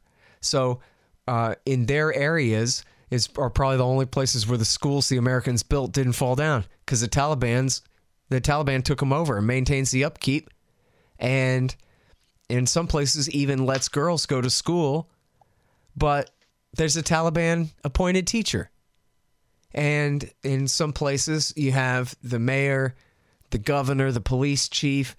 They're all part of the government, uh, run out of Kabul and they're collecting a paycheck that's the money that came right out of your paycheck.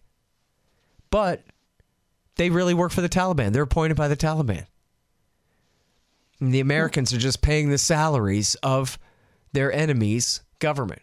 And they've come and they're just taking over all of the bureaucracy, taking over the police functions, and taking over, instead of just having a competing shadow government, they're usurping the government that the Americans have made as well. And rather than just fighting, they're focusing especially on providing the goods and services that win them the confidence of the people. And so, who are you going to trust?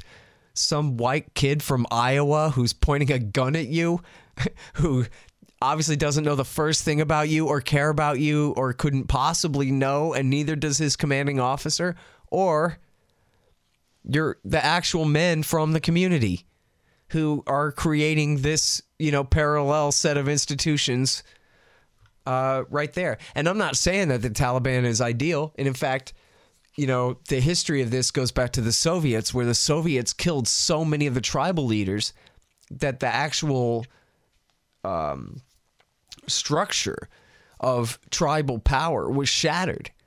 And so that was when the worst of the warlords that the CIA had supported, people like Haqqani and Hekmatyar, came and lorded it over the people in the very worst way. And so then the Taliban came after the Mujahideen. They were they brought under their religious authority. They came and brought law and order and put the uh, you know the criminals in their place and what have you. But so Taliban religious rule is not the norm for Afghanistan or even for Pashtunistan. You know, they had this tribal system that Islam was a part of it. And then, ironically, as Anand Gopal has written, actually, these extremely strict Hanafi, Sunni, Taliban uh, religious nuts, when they were in charge in Afghanistan in the 90s and into uh, 2001, that they were actually far more liberal than the traditional Pashtunwali tribal code.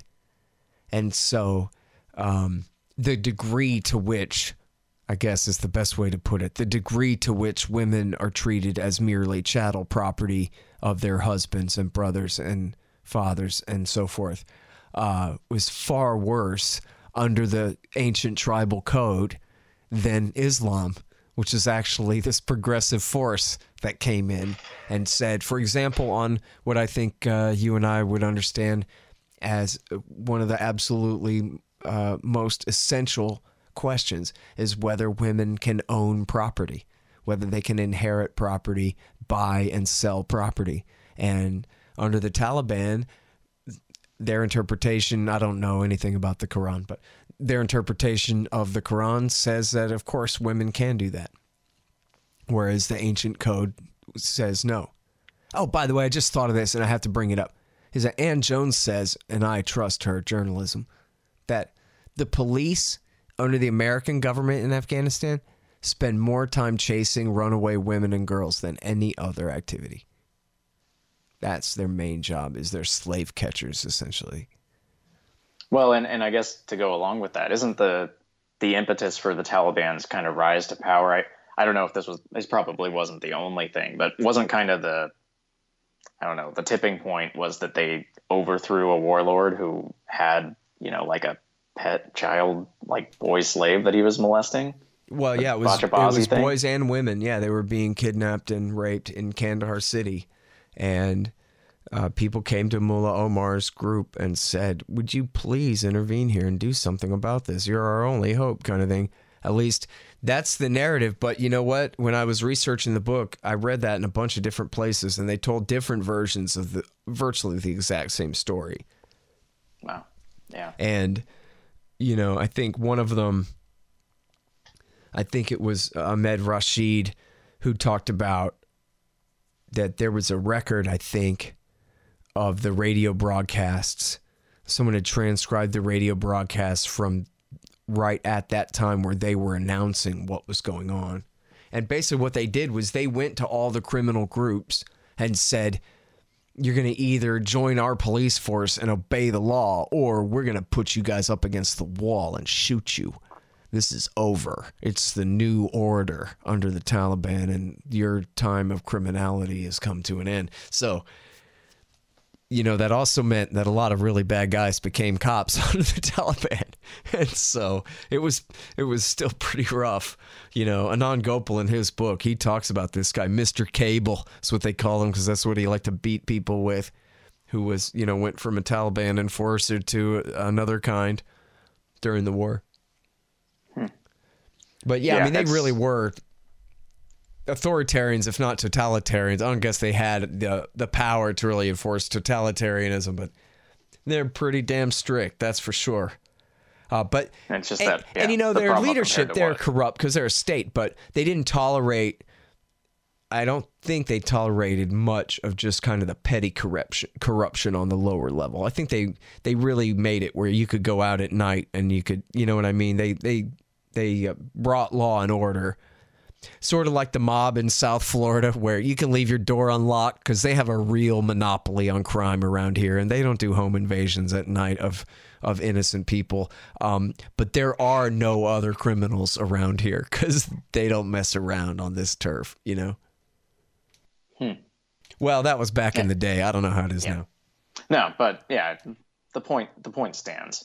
Um, it's an interesting, you know, kind of just the standard kind of problem of comparing things to the wrong.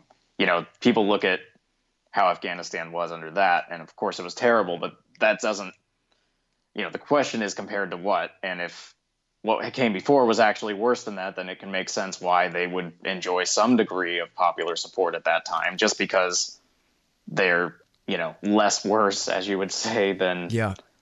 the terrible form of brutality that existed fact, prior to that even when they took the capital city of Kabul, which was a very metropolitan place with all different Hazaras and Ta- and Tajiks and Uzbeks and Turkmen and and different people there, um, they welcomed the Taliban.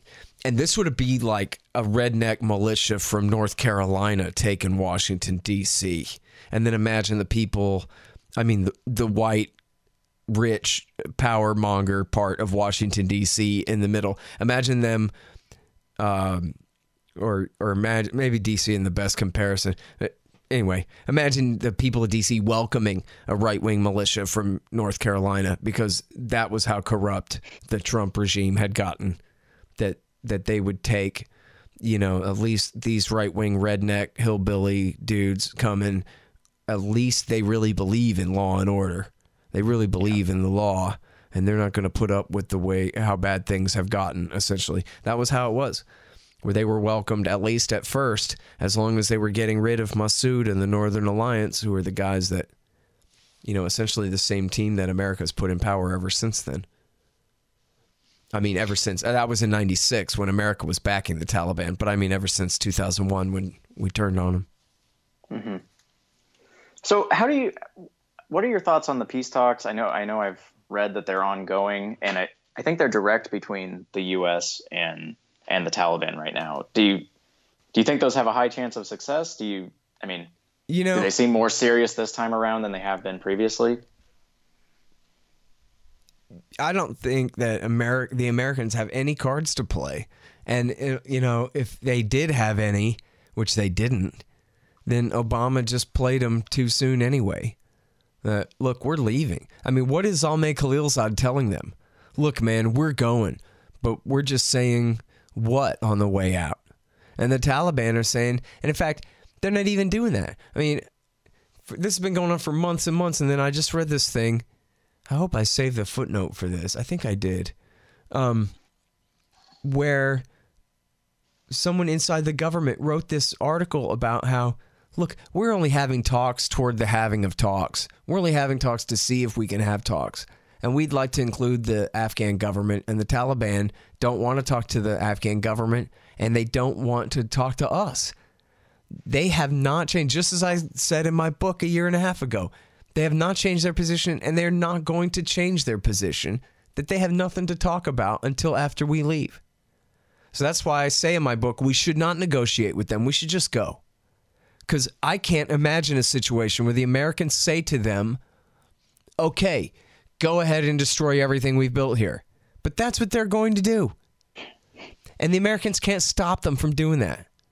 I mean, if it was my government right now and I was the president, I would be saying to the Taliban, guys, just take Pashtunistan, declare, you know, not full independence, but full scale autonomy and federalism, and make a peace deal essentially with the current parliament in Kabul, but stay out of Kabul. Don't continue the war.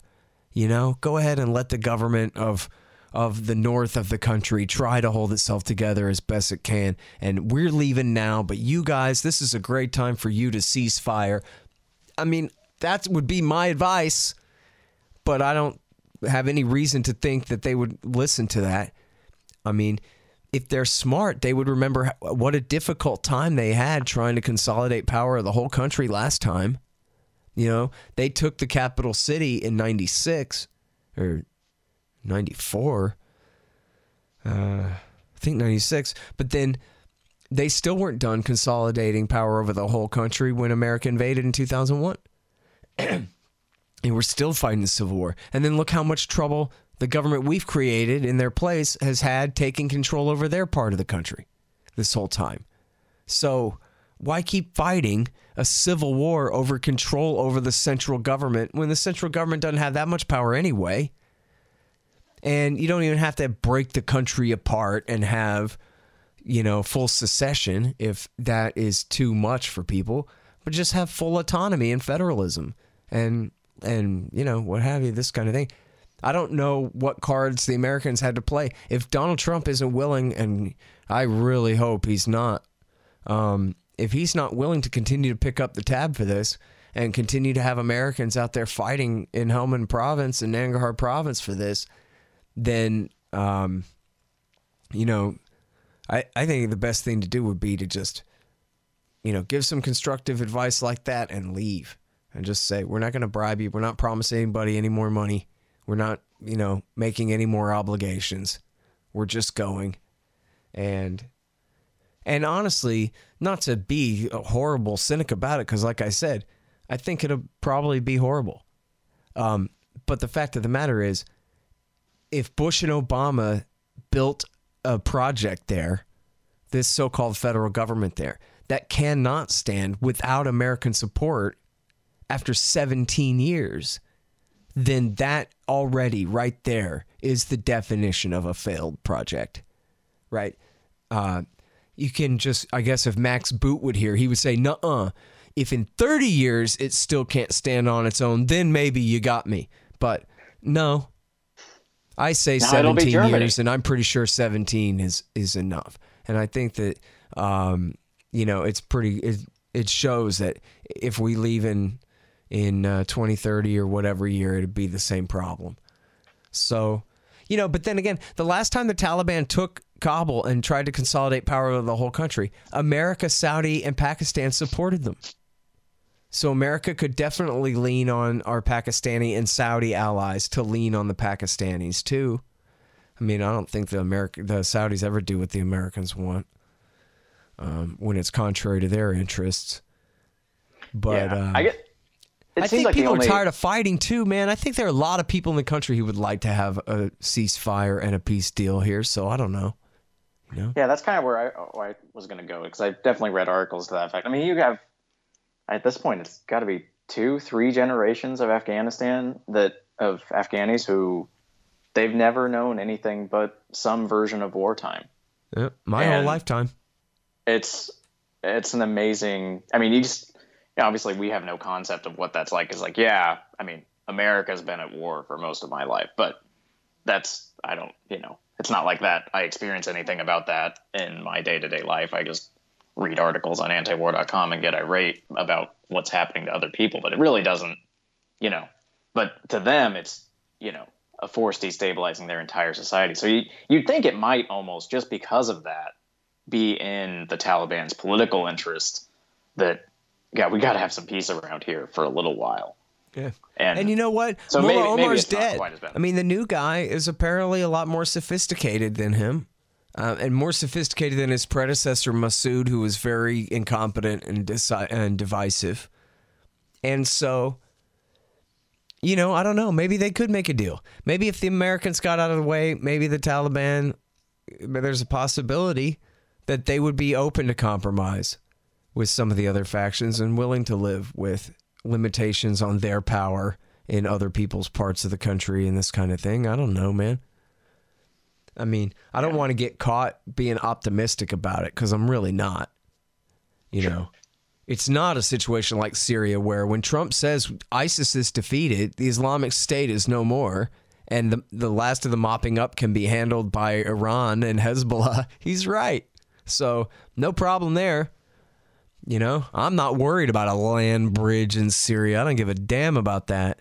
You know, um, so and neither does anybody else except the the real warhawks. But in Afghanistan, there's a bad comeuppance a coming, man. It's like a market crash. It's like a giant bubble, and it's gonna pop. And uh, so I don't know. There's no. and I guess They always try to the one- inflate more and create a soft landing, but it never does work, does it? No, it doesn't. And I guess the only, you know, it's not really a saving grace, but kind of, you know, the positive thing about the Afghanistan situation from, you know, a purely kind of national interest type of perspective is that even if Afghanistan did collapse into chaos, which, you know, as you're saying, that's smart money's on that outcome. The Taliban never was a, you know, international terrorist threat and their beef with the Americans or that the Americans are there. And so you wouldn't there's really no reason to expect that if the Americans left, that then you'd have a situation where they're suddenly trying to plot transnational terrorist plots against the U.S. Yeah, and by the way, you know, the Islamic State there is also just local Pashtun militia guys. They started out as Tehrik-i Taliban fighters from Afghan um, from Pakistan who fled Obama's Pakistan war to safe haven in Afghanistan. How do you like that? Um, and then declared themselves the Islamic State back in I don't know 2013 or 2014. But and then mostly now I think their rank and file are just made up of disaffected factions of the Taliban and that kind of thing. But um, Does the Taliban is the Taliban at war with them? Do they have the same kind of Yeah, they fight all the time. Yeah, yeah, that's the other thing is we should get out of their way and let the Taliban go ahead and finish them off. If people want to pretend that anyone who uses the brand name Islamic State is really a threat, then could recreate the awakening thing. Hey, Taliban, we'll leave you alone as long as you kill the ISIS for us. Eh, okay. And you know what's funny, man, is not funny, is actually bad. It was an American was killed, and they reported he was killed in fighting with Al Qaeda in Afghanistan. And I saw that reported over and over again in three or four different places. that it was just taken at face value that someone at the Pentagon or someone in Afghanistan in the military claimed that Al Qaeda was present at this fight there, but with no explanation whatsoever as to who it was he's talking about and why it was that we should believe that that's true. You know, or what that even is supposed to mean. I mean, it could be he's just some bum and he meant to say Taliban, but he doesn't know the damn difference after all this time, you know? I don't know. Yeah. Hmm. But I don't believe that it was any Egyptian friend of Zawahiri that was firefighting with Americans in Afghanistan, if that was what he meant. Well, I and wanna if it see was, proof. then that would just tell us that wow, 17 years and you couldn't even you didn't even accomplish the one job that you said you were trying to do. Yeah, right, exactly. yeah, that's why we got to do it more still. Look, we haven't fixed anything.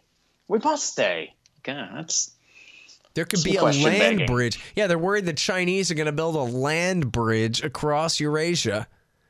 You know, this Belt and Road Initiative, where, which to me, I mean, seriously, man, unless you're some kind of right wing or left wing reactionary paranoiac, you know, freakazoid, but if you're just a regular human, you shouldn't have to be a libertarian. Just any regular human. Either that they want to build a highway, a railway, a, a uh, uh, fiber optic path, whatever, this kind of thing, from Shanghai to Lisbon. That doesn't sound like the greatest invention in the history of humanity ever to you? That you would have that? A superhighway across of all of Eurasia? I mean, just think of the possibilities. And, um, you know, anyways, man, I just, uh, I, you know, that to me is what, well, it's one thing about all this. It's just what a poor sport America is. You know, we win the Cold War and we're told poor sport about it. We got to rub their nose in it, do everything we can. All these color coded revolutions and NATO expansion and all of this stuff. We got to dominate Eurasia. The Chinese abandon communism and adopt fascism instead. And, you know, at least they can feed their people now.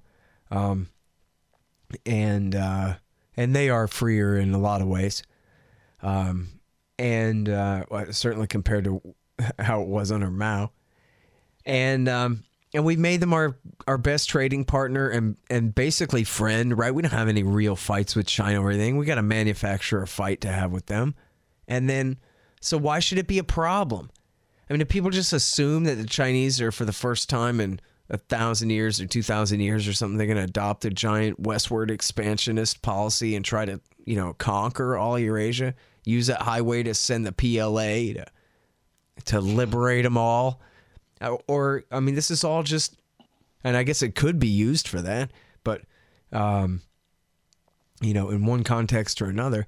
But it just seems like obviously the purpose is for trade, and. uh it just seems like you know the overall GDP of the world would go up by however many trillions of dollars a year for everyone to share with an advancement like that.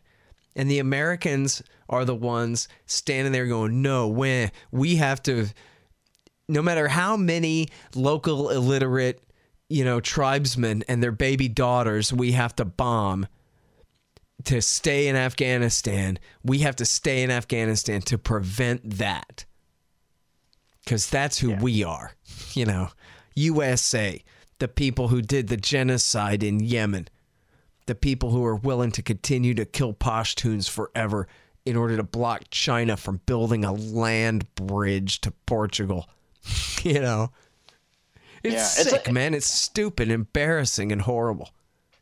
It is, and it's it's amazing too that you know kind of the default position, whether it's right or left, because the only reason you would oppose that type of thing, I mean, the only it's not a good reason, but the only coherent reason that you can even have for it is, yeah, well then China's economy is going to advance because more people are going to want to trade with them because it's going to facilitate that, and they never finish the rest of the sentence, and then, and the answer is yeah, like you're saying, GDP of everybody would go up, goods are going to be cheaper, everybody's standard of living is going to improve, including in places where it's a lot lower than ours is right now. And it's Even that everyone. commie But, from U2, Bono, came out and goes, "You know what? I've been all around the world, and it's capitalism that makes people able to afford food to eat on a regular basis and you know a clean place to go to the bathroom and stuff. So, yeah, hate to admit it, guys, because you know. But here's Yeah. the guy. He's like Mr. Human Rights Charity, uh, you know, celebrity interventionist. Do you ever see the South Park making fun of him? And I, I- I hate U2 so much too. So I have such a bias against that guy. But he's like, you know what? It seems like if we're trying to abolish hunger, we need more trade. We need more people in business feeding other people, man. That's how you do it. Yeah. And it's just interesting that the default position of everybody, even though, I mean, you know, we're all bombarded with GDP statistics, or, I mean, if you pay attention at all, you're going to hear GDP numbers. And, you know, it's the exception when it's going down. But it's not like, oh, America had 2% GDP growth this year. Therefore, Kenya had negative 2% because we had to take it from somebody. Everybody knows that's not how it works. Everybody. Because that never happened. I mean, you know, it's the exception to the rule that it collapses, but then it's like, but wait, then that means your zero sum theory that's underlying all of your stupid ideas is clearly wrong. Exactly. Because we are all looking at the same thing and it never happens. Yeah, people talk about, you know, the capitalists hoarding all the wealth. Like, yeah, we all started out with 11 gazillion, gazillion, trillion dollars. And then, like, the white guys and the Jews hoarded it all and kept it all from everyone else or something like that. When the reality is, no, it used to be that everyone was going hungry.